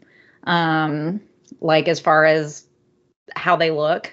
Like the idea in itself is fine, um, but it could have been a lot creepier. Um, they could have done something cool with that, especially with like the the mask that they um, nail onto her face and everything. Yeah, Um, I thought it could have been a lot cooler as far as like effects go, but that didn't really turn out that great. But there's some elements of the story that I didn't completely hate, and a lot of it is really paint by numbers, like you had mentioned before. Mhm. Um, but yeah, like I said, I kind of liked the character development of Jeffrey Dean Morgan's character, which you know could have a lot to do with the fact that if he kind of set everything in motion, you know, so it makes sense that he would feel Yeah. And try to like become a better person and be helpful in this scenario. so he's Mhm. not responsible for the deaths of many.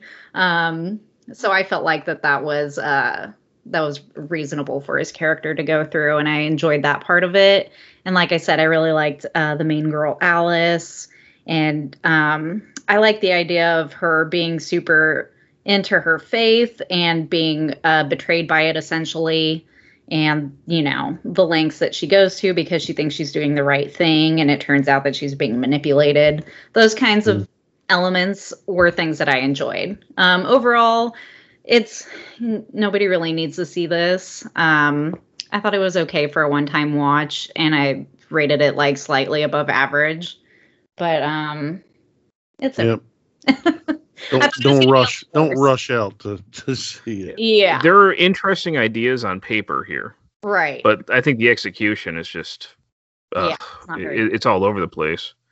Uh, Well, I think I think overuse they- of CGI and Yeah. just like completely unnecessary kind of jump scares they try and throw out that don't really make much sense within the context of the movie half the time. I don't know. It, it Yeah. was I think they wasted Jeffrey Dean Morgan because I think he's a he's a really good actor, and they Yeah. didn't give him enough enough meat to chew on. I think, but yeah. And I like the idea of the where they called the Cairn babies. Mhm.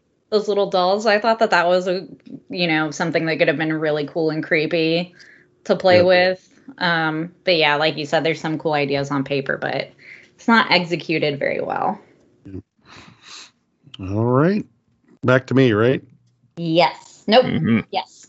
Just kidding. Nope. It is. Yes, no, yeah, okay. all right, uh, I watched a film that I've been anticipating for a little while. Uh, just dropped on Netflix not too long ago, and it's called The Old Ways. Anybody seen it yet? Mm-mm. No. All right.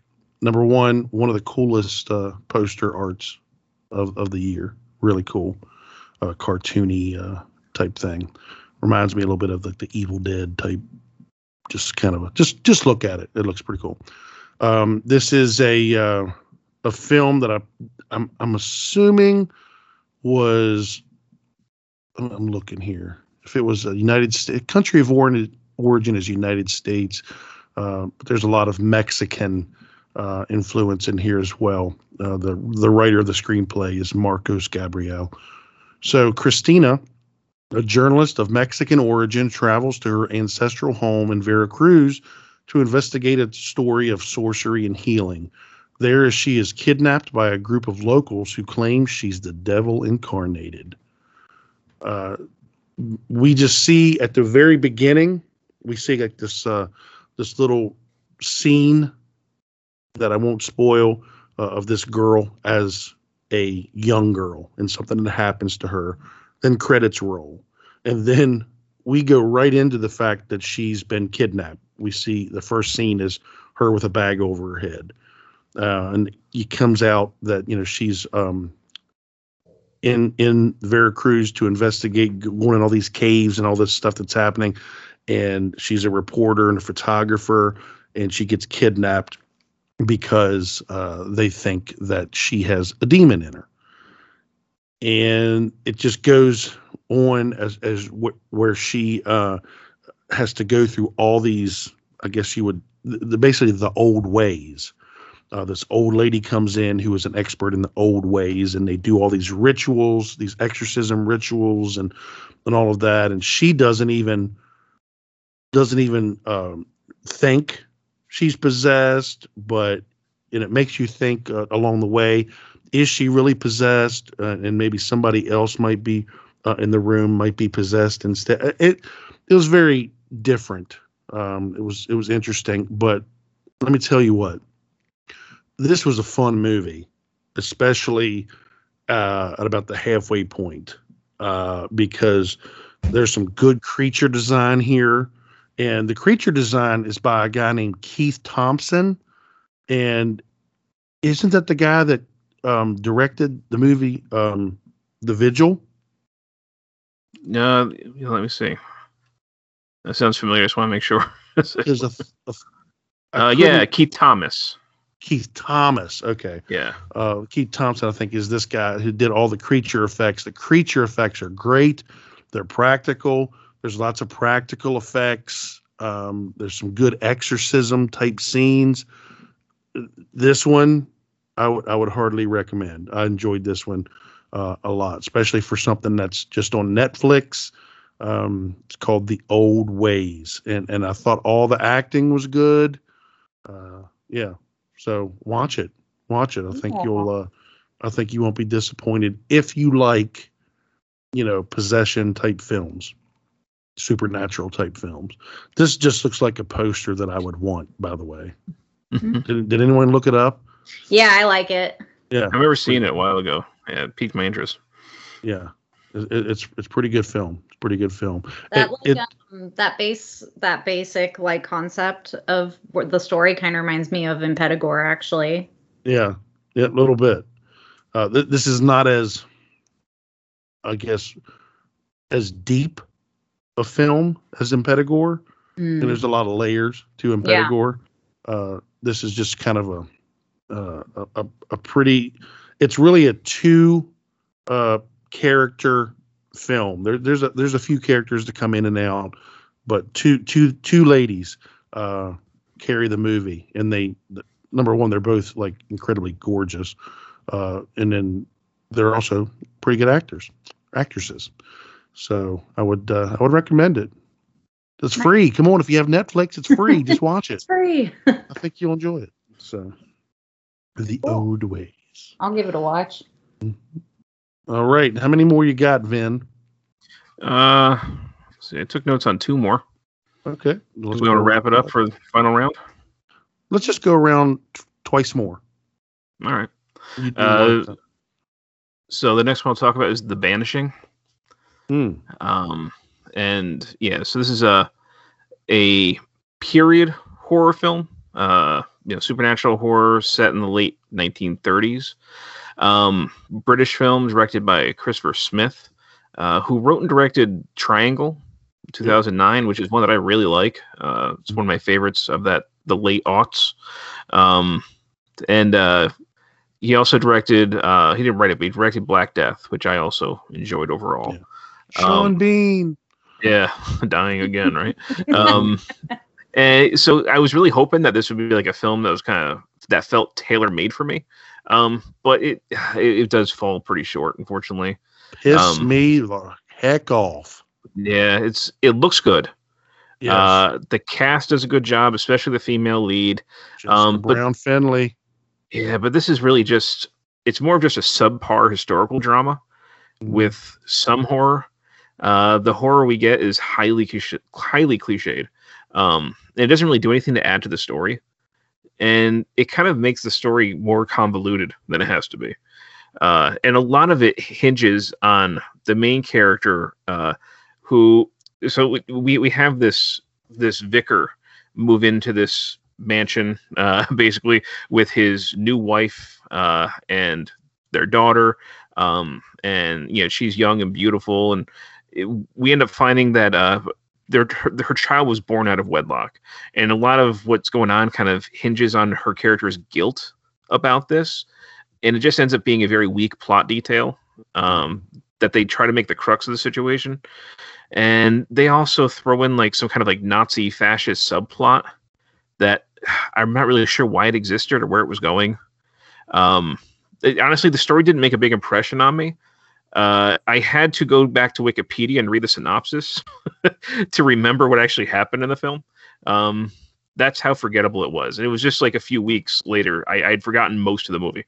Uh, so, you know, and you also have this kind of this situation where I, I wasn't convinced that this kind of like wet blanket vicar who thinks that physical intimacy is sinful would manage to marry like this beautiful young woman who keeps wanting to be affectionate with him.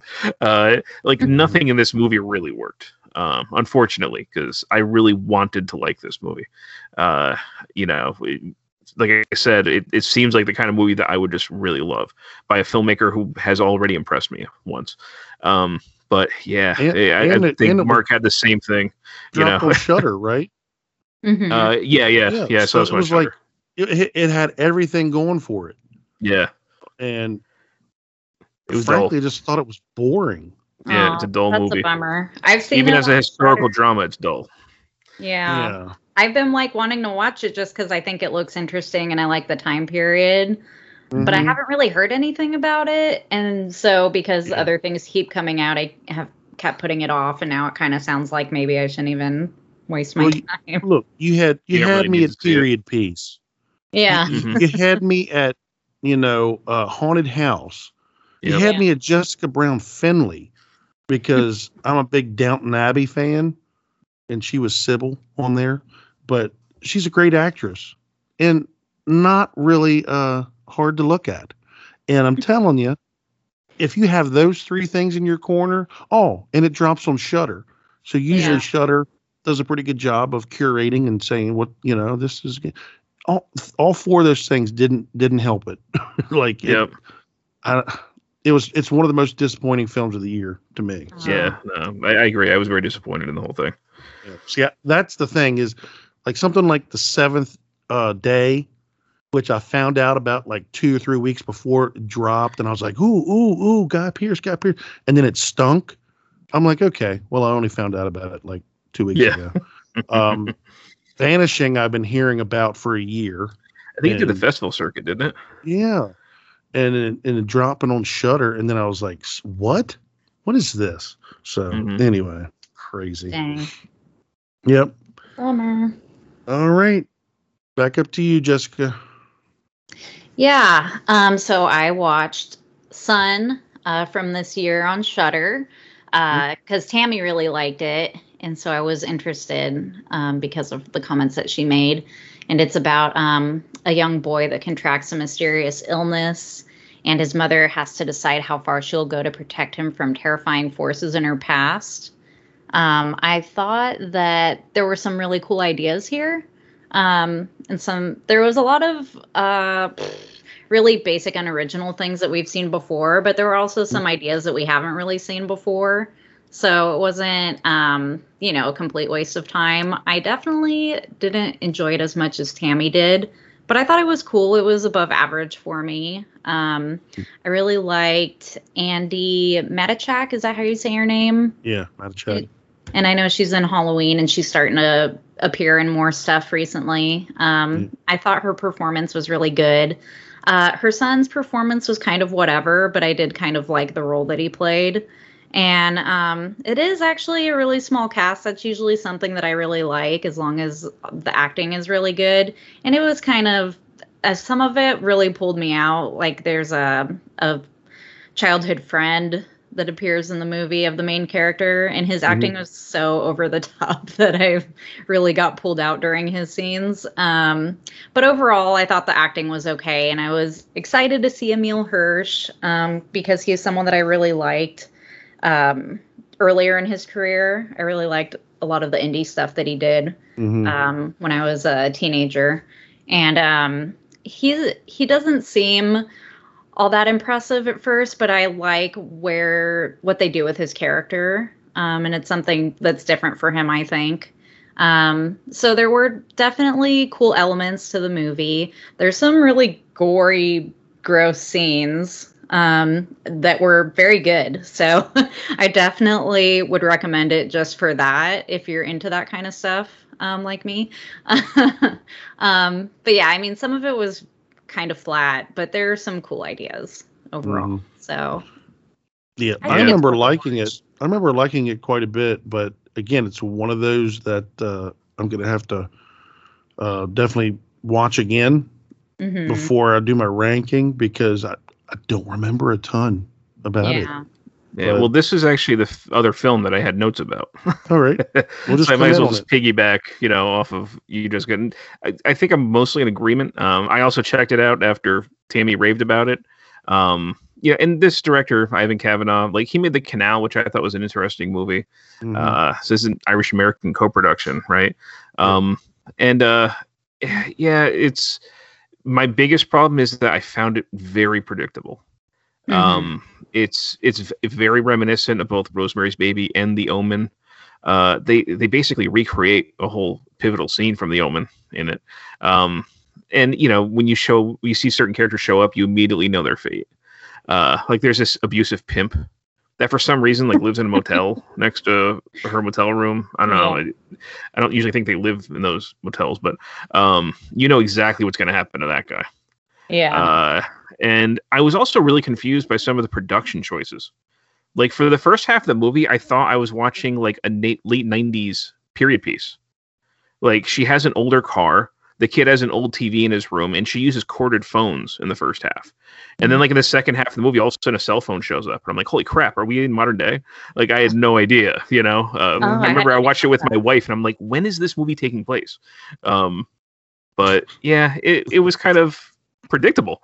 You know, that that was my biggest problem is that I, I, I you know, it, it's it doesn't have enough of its own voice. I thought. yeah. Um, That's a But good way of into- putting it, I think. you know, yeah, some good gore, some interesting scenes, but yeah, uh, I, I didn't. I, I think that uh, Tammy in her comments said that she kind of connected with certain aspects of the story, and I, I just Mhm. didn't necessarily. Right. Yeah. And I get I totally understand her feeling compelled by like the mom having to make some hard choices and hmm that's kind of one of those things like uh, with Rosemary's Baby too, right? Where she like gives birth to the Mm-hmm. yeah. Well, I think everyone. Adrian. Yeah. Yeah. Yeah. Uh, but you know, in the end, it's like, but it's my baby. so I get, I get what what was compelling about it for her, but I just felt like it wasn't. uh it, it's like what you said. It didn't have its own voice enough for it to be compelling enough. Like with just that concept on its own. Mhm. All right. So back to me, right? Mhm. Well, Yeah. let's do this. Do you have one more? Um, Jessica? Um. Yeah. Well, I've seen a bunch of stuff. So We'll just finish out. Since Vin doesn't have another one, just finish out and, and whatever you want to talk about, talk about.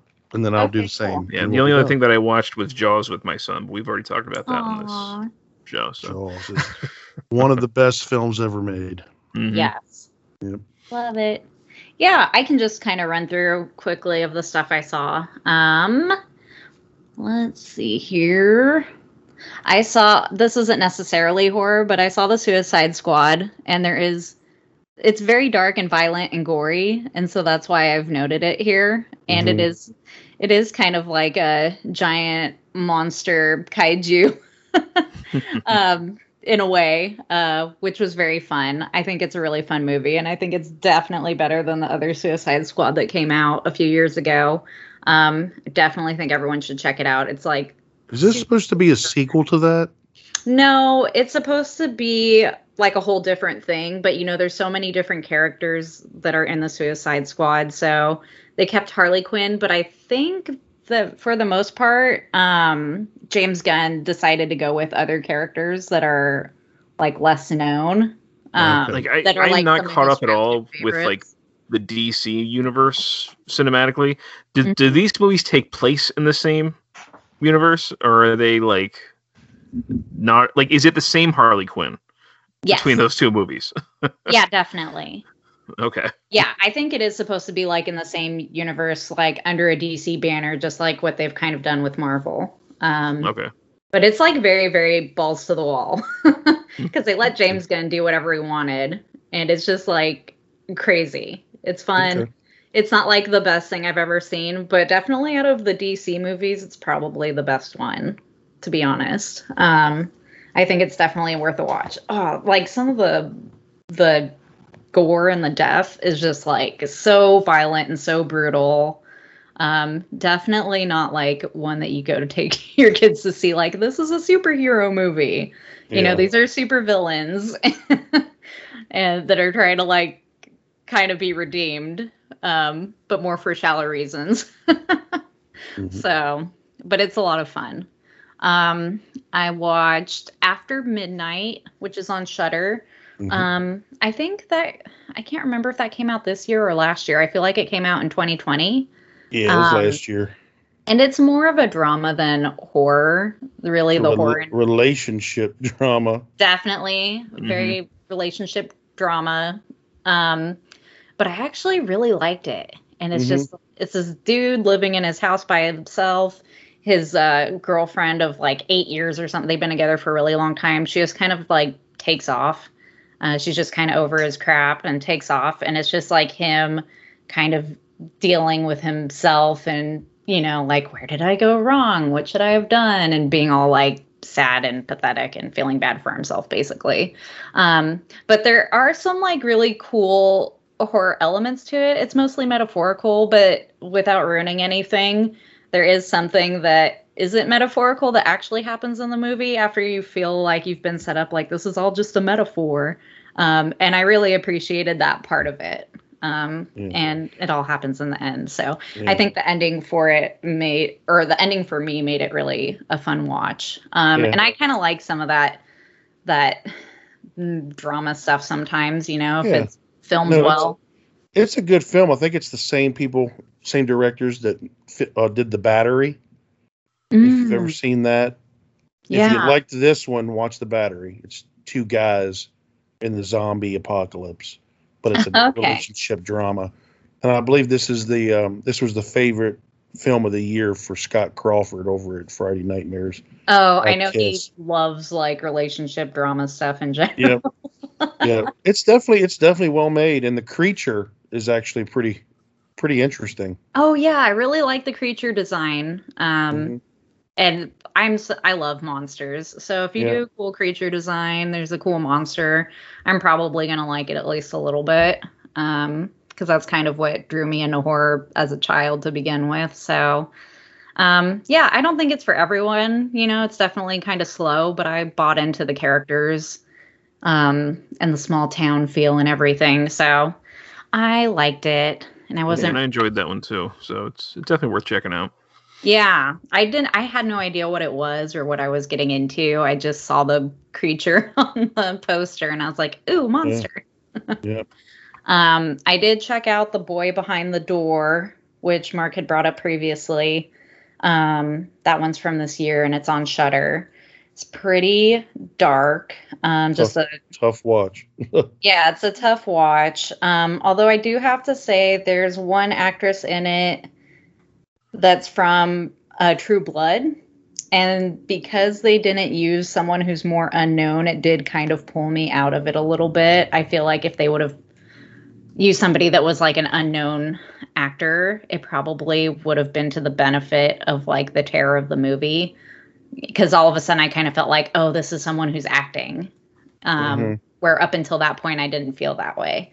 Um, but it is a very, I'm so sorry, my puppy's barking. uh, it's very dark. It's um, a boy named Bobby and his best friend Kevin. They're kidnapped and taken to a strange house in the middle of nowhere. They're like a, they were about to go to their baseball game, um, and Bobby manages to escape. But when he's gonna make a break for it, he hears his best friend screaming and realizes he can't just leave him behind. So the movie's uh, this very, very harrowing story of Bobby trying to rescue his best friend. And, you know, the beginning is all these really sweet shots of them talking about moving to California together and stuff like they're teenagers or grown-ups or something. And hmm um yeah it's it's a it's hard to watch i think that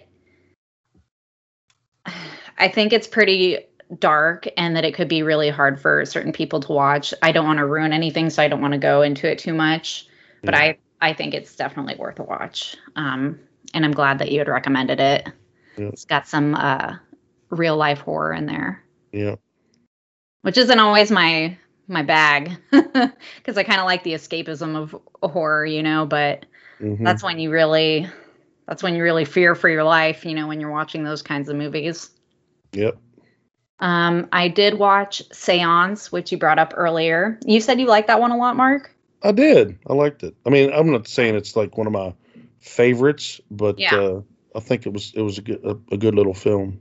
Yeah, I kept hearing half and half, you know, a lot of people saying it's just like kind of boring and overdone and nothing special about it. And then other people being like, actually, I thought it was pretty cool. So I was like, well, I'm going to watch it and see where I fall on there. Um, and so it's about this uh, group of girls that go to a boarding school, like an elite boarding school. And um, some of the friends are always messing around with some of their other friends that are, I guess, are lower on their totem pole of coolness. Um, and you know, one of the friends dies suddenly, um, and they think it's a result of um, some supernatural activity that's happening in the school. And so the story kind of unfolds of is there a supernatural, you know, presence that's messing with them? And um, I thought that a lot of it was just kind of basic and boring, but I definitely liked kind of like the, uh, I guess, the twist that's revealed at the end um, without giving away too much.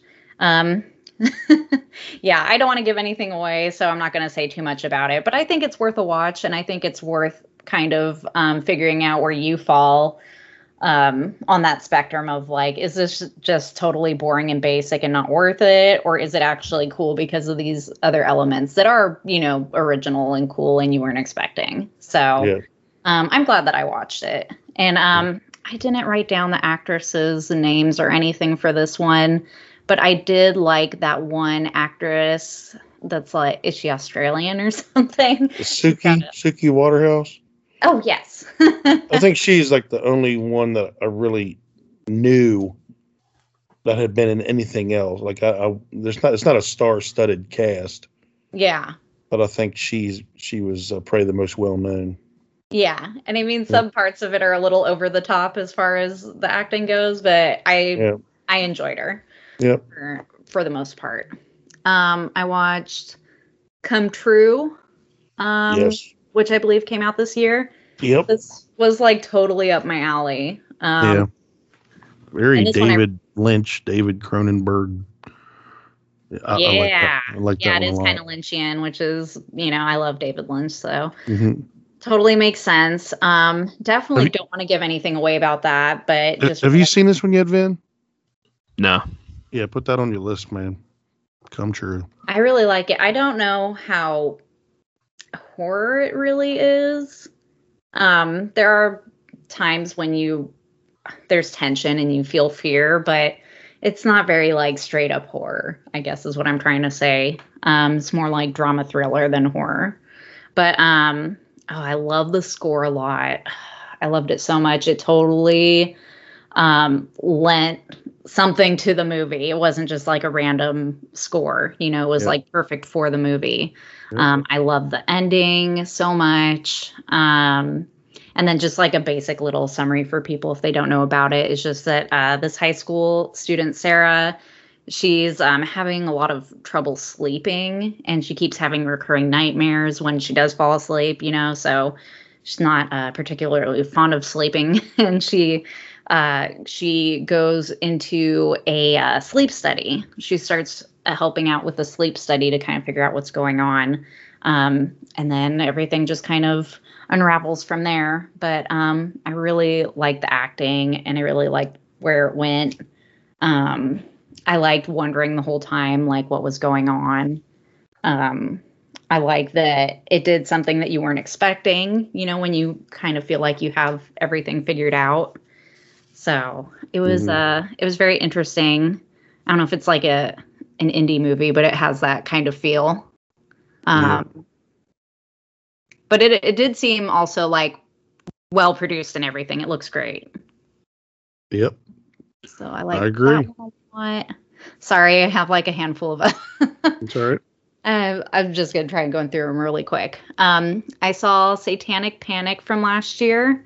Um, this was one of the ones that I hadn't gotten around to, and I'm very, very upset now that I hadn't, because I think this probably is like in my top ten for 2020. Um, Yeah, it's fun. totally, yeah, it's so much fun. I think it's well written too. You know, um, Mhm. the humor is kind of up my alley and uh, is also pretty messed up. Oh, and the gore and the effects were very, very good. Um, so I definitely recommend that. It's about a pizza delivery girl um, who goes to deliver a pizza at this like a a high end um, neighborhood and doesn't get tipped, and she feels ripped off. So she goes back to try and demand a tip, and then uh, hell kind of ensues after that.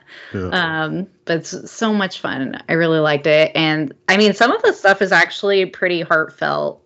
Um, she kind of becomes friends with uh, somebody else who's having issues in the story. And I feel like that aspect of it was really nice and that they kind of um, used it to flesh out her character, you know, Yeah. a lot more than they needed to for the kind of movie that it was. Mhm. Um, and I think it made it, you know, it gave it a depth that it didn't necessarily have to have, but that was appre- I appreciated it. Yep. Um, so that one's really good. I watched Porno from last year. Um, It was a fun one. That's fun. that one was also very fun. Um, I did feel like some of the pacing wasn't very good though. There was a, a part in the middle where, okay, I guess kind of between like the beginning and the middle where it's really meandering and it's like, come on, just get to the bit. I just want to get to like what's going on. You're taking way too long for them to build up the tension in this, you know, comedy essentially. Mhm. Um, so, but it is really fun. It's about um, all these like sexually repressed teenagers that are working in a movie theater in like a a very religious small town. Um, and uh, the whole thing takes place in this movie theater, and there's some hidden secrets in the depths of this movie theater. But it's it's really cool. I really like the movie that um, that's playing on the screen that like sets off all the events. Yeah. I was like, I would watch that movie. That looks awesome. Um, so, but that was really cool. Um, I watched. I don't know if you guys have ever heard of The Pit. This is from 1981, so this is an older movie. Mhm. Oh yeah. Heard of it, but I haven't seen it yet.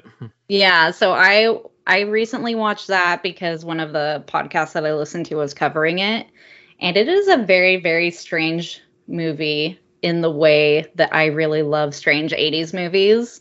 Um, I can't necessarily say that it's a good movie, and tonally it's all over the place. Uh, but there's something about it that I really enjoyed. Um, it does kind of go from like very dark and uncomfortable to hilarious in like a slapstick kind of way. And um, I just love both of those things. And for some reason, it kind of works for me, even though it shouldn't. Uh, and it had a very good ending. So I would recommend that to people if they haven't caught that before. A strange 80s movie called The Pit. Um, and then I don't know, were you going to cover um, Superhost, Mark, on your next round? Because that's the last thing that I have. Yeah, I'll cover that one. Okay, so we can talk about that when you talk about it. And then just really quick for shows that I've seen, I saw brand new cherry flavor on Netflix, I believe. Is that Um, worth it? So cool. I love it. I mean, I'm a huge like Catherine Keener fan. Mhm. This is also kind of Lynchian in a way. Um, not as like deep and weird, you know, it's a little more straightforward, but there's definitely some weirdo elements in it that I liked. And there's kind of like a modernized witchcraft element to it that was really cool. There's a mythos that's super rich. Um, and I just love all those things. Um, I think the worst thing about it is the title. Like, I Yeah. don't understand why it's called that. Um, but I really liked. I wish I wrote down her name. Um, but the main actress in it, I Mhm. always think of her from the first season of American Horror Story. She's um, that nurse Maria Is that, that gets it's uh, in that one Lily, episode. Lily Rabe. That sounds right, Lily, but I'm I'm not. Sh- oh no no no, that's a different actress. That's a different girl. Okay. Yeah. I can't remember her name. She's been in a few things here and there. Like she was in one of the Maze Runner movies and stuff, but um, I really, really liked her. But Catherine Keener is the best aspect of it. Um, and I'll watch anything that she's in, to be honest.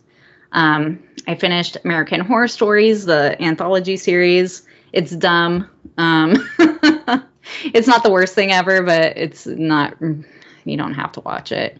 Um, I got caught up on Love, Death, and Robots. Uh, anyone who likes animation and anthologies, I think you should really check it out. It's really cool.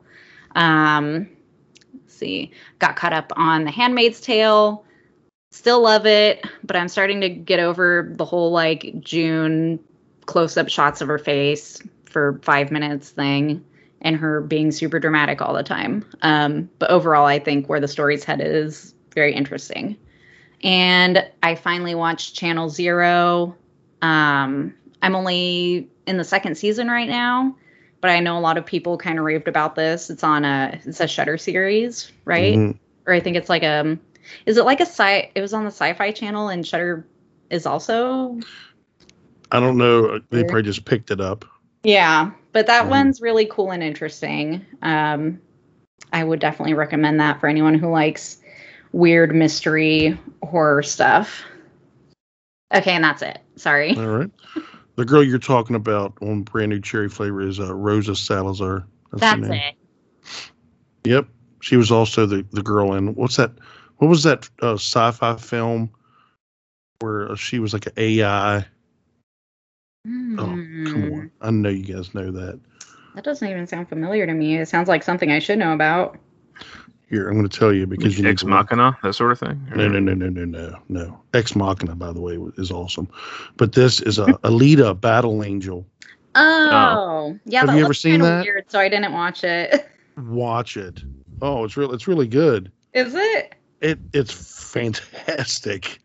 Yes, Alita Battle Angel. Yep. Maybe I'll watch it then. Yep. All right. Okay, I, you you were busy.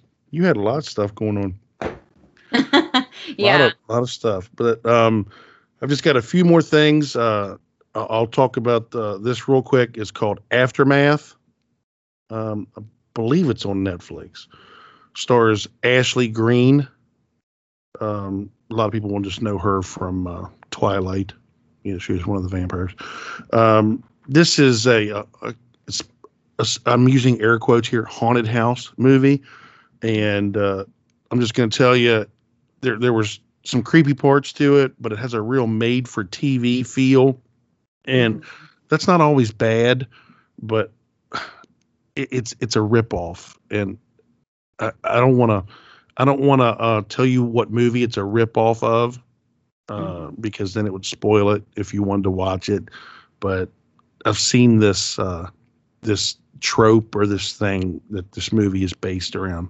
I've seen it in much better movies. So, um, watched a film called The Stairs, which uh, we had talked about being uh, uh, in theaters one night only, uh, and it was one of those Fathom events. Yeah, you went and saw that. No, no, I Oh. didn't go see that. It came out afterwards uh, on VOD. It's horrible. it's as It's horrible. What, what? I don't even understand. Why was that a Fathom event? I don't get it. Don't watch that. Um, I did go to the theaters to see one of the worst movies that I've seen over the last few years, Oh no. and that is Death Rider and the House of Vampires. That is the Glenn Danzig I'm film. so looking forward to that movie. It, it is not any better than Verotika. Oh, that can't be possible. It, it's it's pretty bad, man. I mean, you got Danny Trejo in it, oh, you got to uh, watch it just for that. but just gosh, look, man, look, Glenn Danzig or whatever. I know you you had some good music back in the day. You're not a filmmaker. Oh, it's you're not- that one. Yes, you're not. You're not a filmmaker, dude. And I'm sorry, but casting like porn stars as like like real actresses, like trying to get them to act. d- Stop it. I did hear about this, and I heard it was very bad. Absolute terrible uh, acting, absolute terrible direction, absolute terrible writing, absolute terrible special effects. Huh. What what why why do they keep placating this guy? Stop making movies, Glenn Danzig. Stop it. It's not so bad. It's good. No, it's Hmm. not. Uh, Superhost off of uh, sh- is it Shudder? Yeah. Yeah, Shudder just dropped on September second. Uh, Superhost is uh, a film about these two. I guess they're YouTubers or they're they uh, go around and they they basically kind of make fun of bed and breakfast or or uh, what Airbnb um, you know host you know people that that run um, uh, these um, I guess I guess they're just places you stay. What is is there? Am I missing something here? Air, Airbnb or bed and breakfast? That's right. It's something like a, it sounds like they're going around to like different Airbnbs or whatever. Yeah, and and basically they're they're uh, on the way down.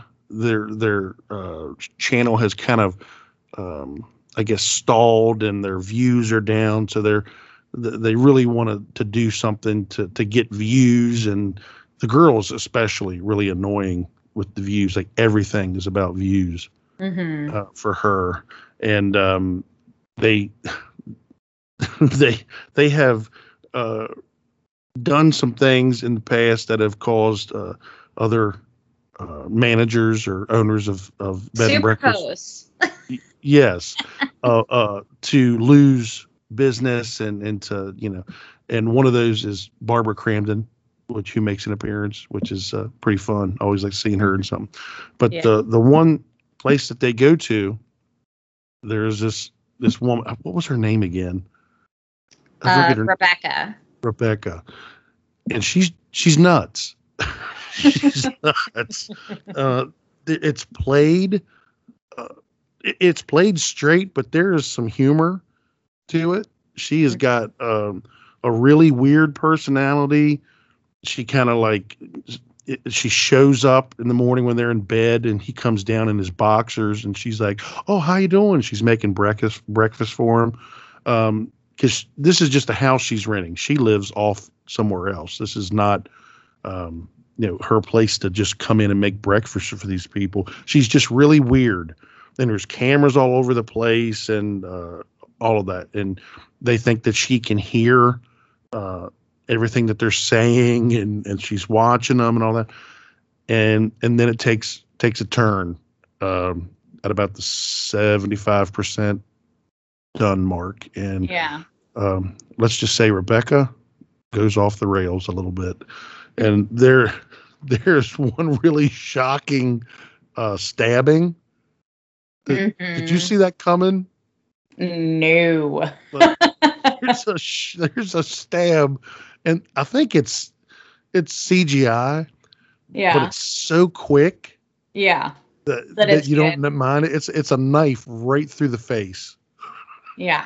right through the face, and uh, and there's a ni- there's a nice uh, throat slit, and uh, it, it it it's uh it was a decent little film. Um, it, it did take quite a way a while to get where it was going. Yeah. Uh, that's my only thing, but the last twenty five percent was enjoyable, and uh, you might want to watch it just for that. It it uh, yeah it wa- it wasn't bad, but it wasn't like you know oh my gosh it's dropped on Shudder I've got to watch it. Yeah. It wasn't that kind of good.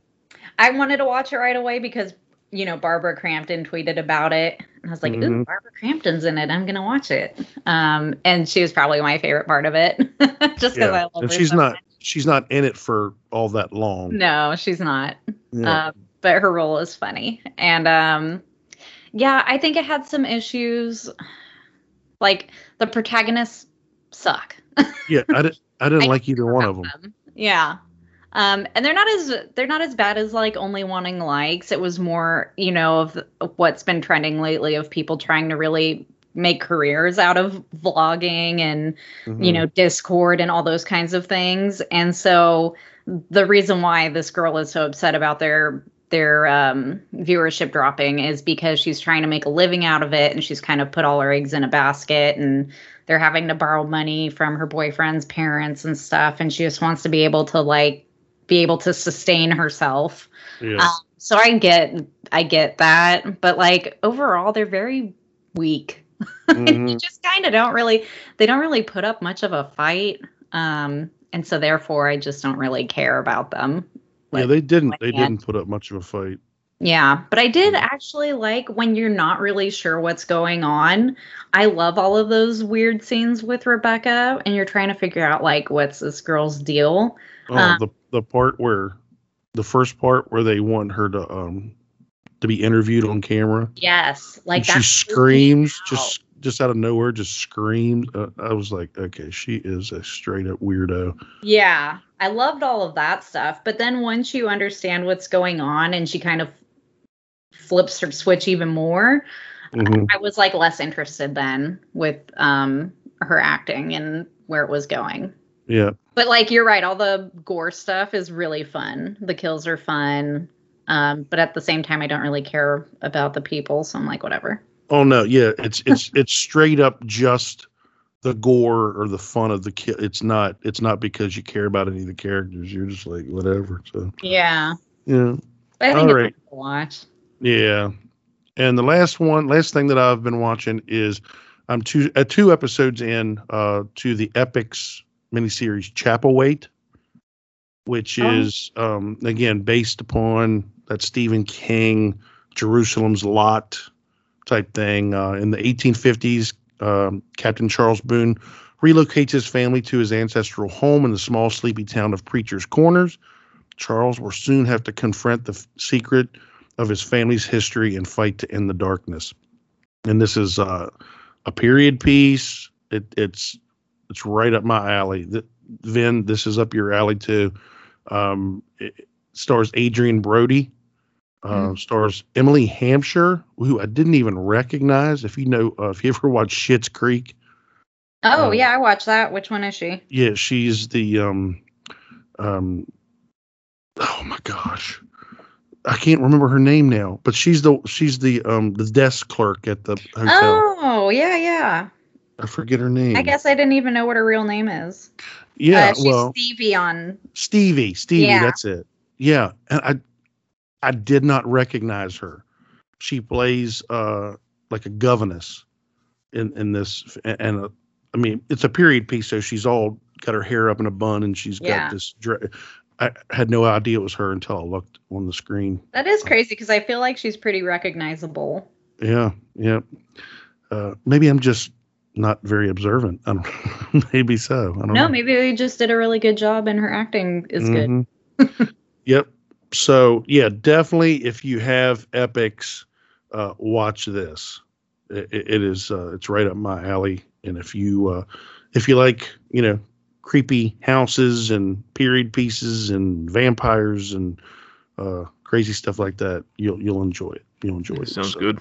Yeah, yeah, it's really good. I'm I'm not sure how many episodes. Look here. I think it's supposed to be 10 episodes.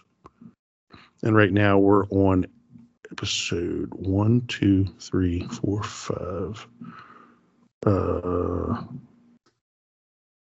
yeah, only two episodes have um, aired. And then September 12th, the third episode comes out, I think. I think something like that. So watch it. All right. That was That's the one that you've been like um waiting for, right?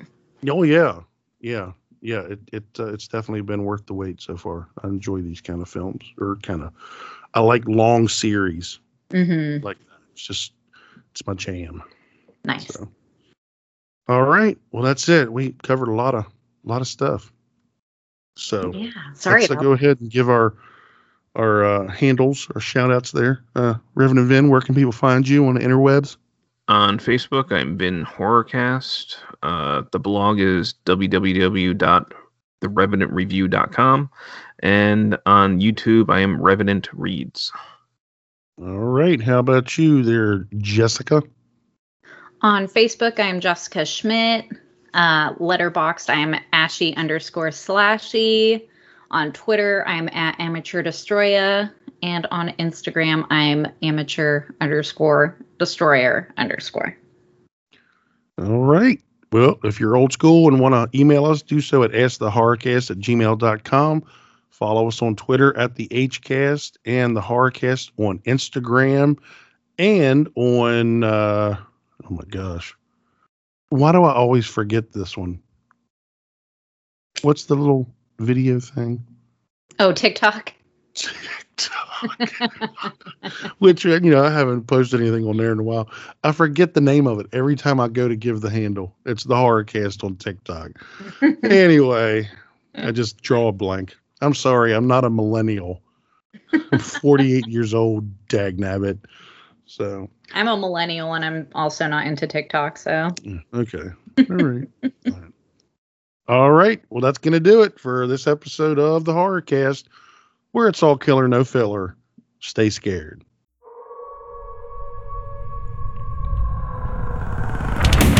Monster.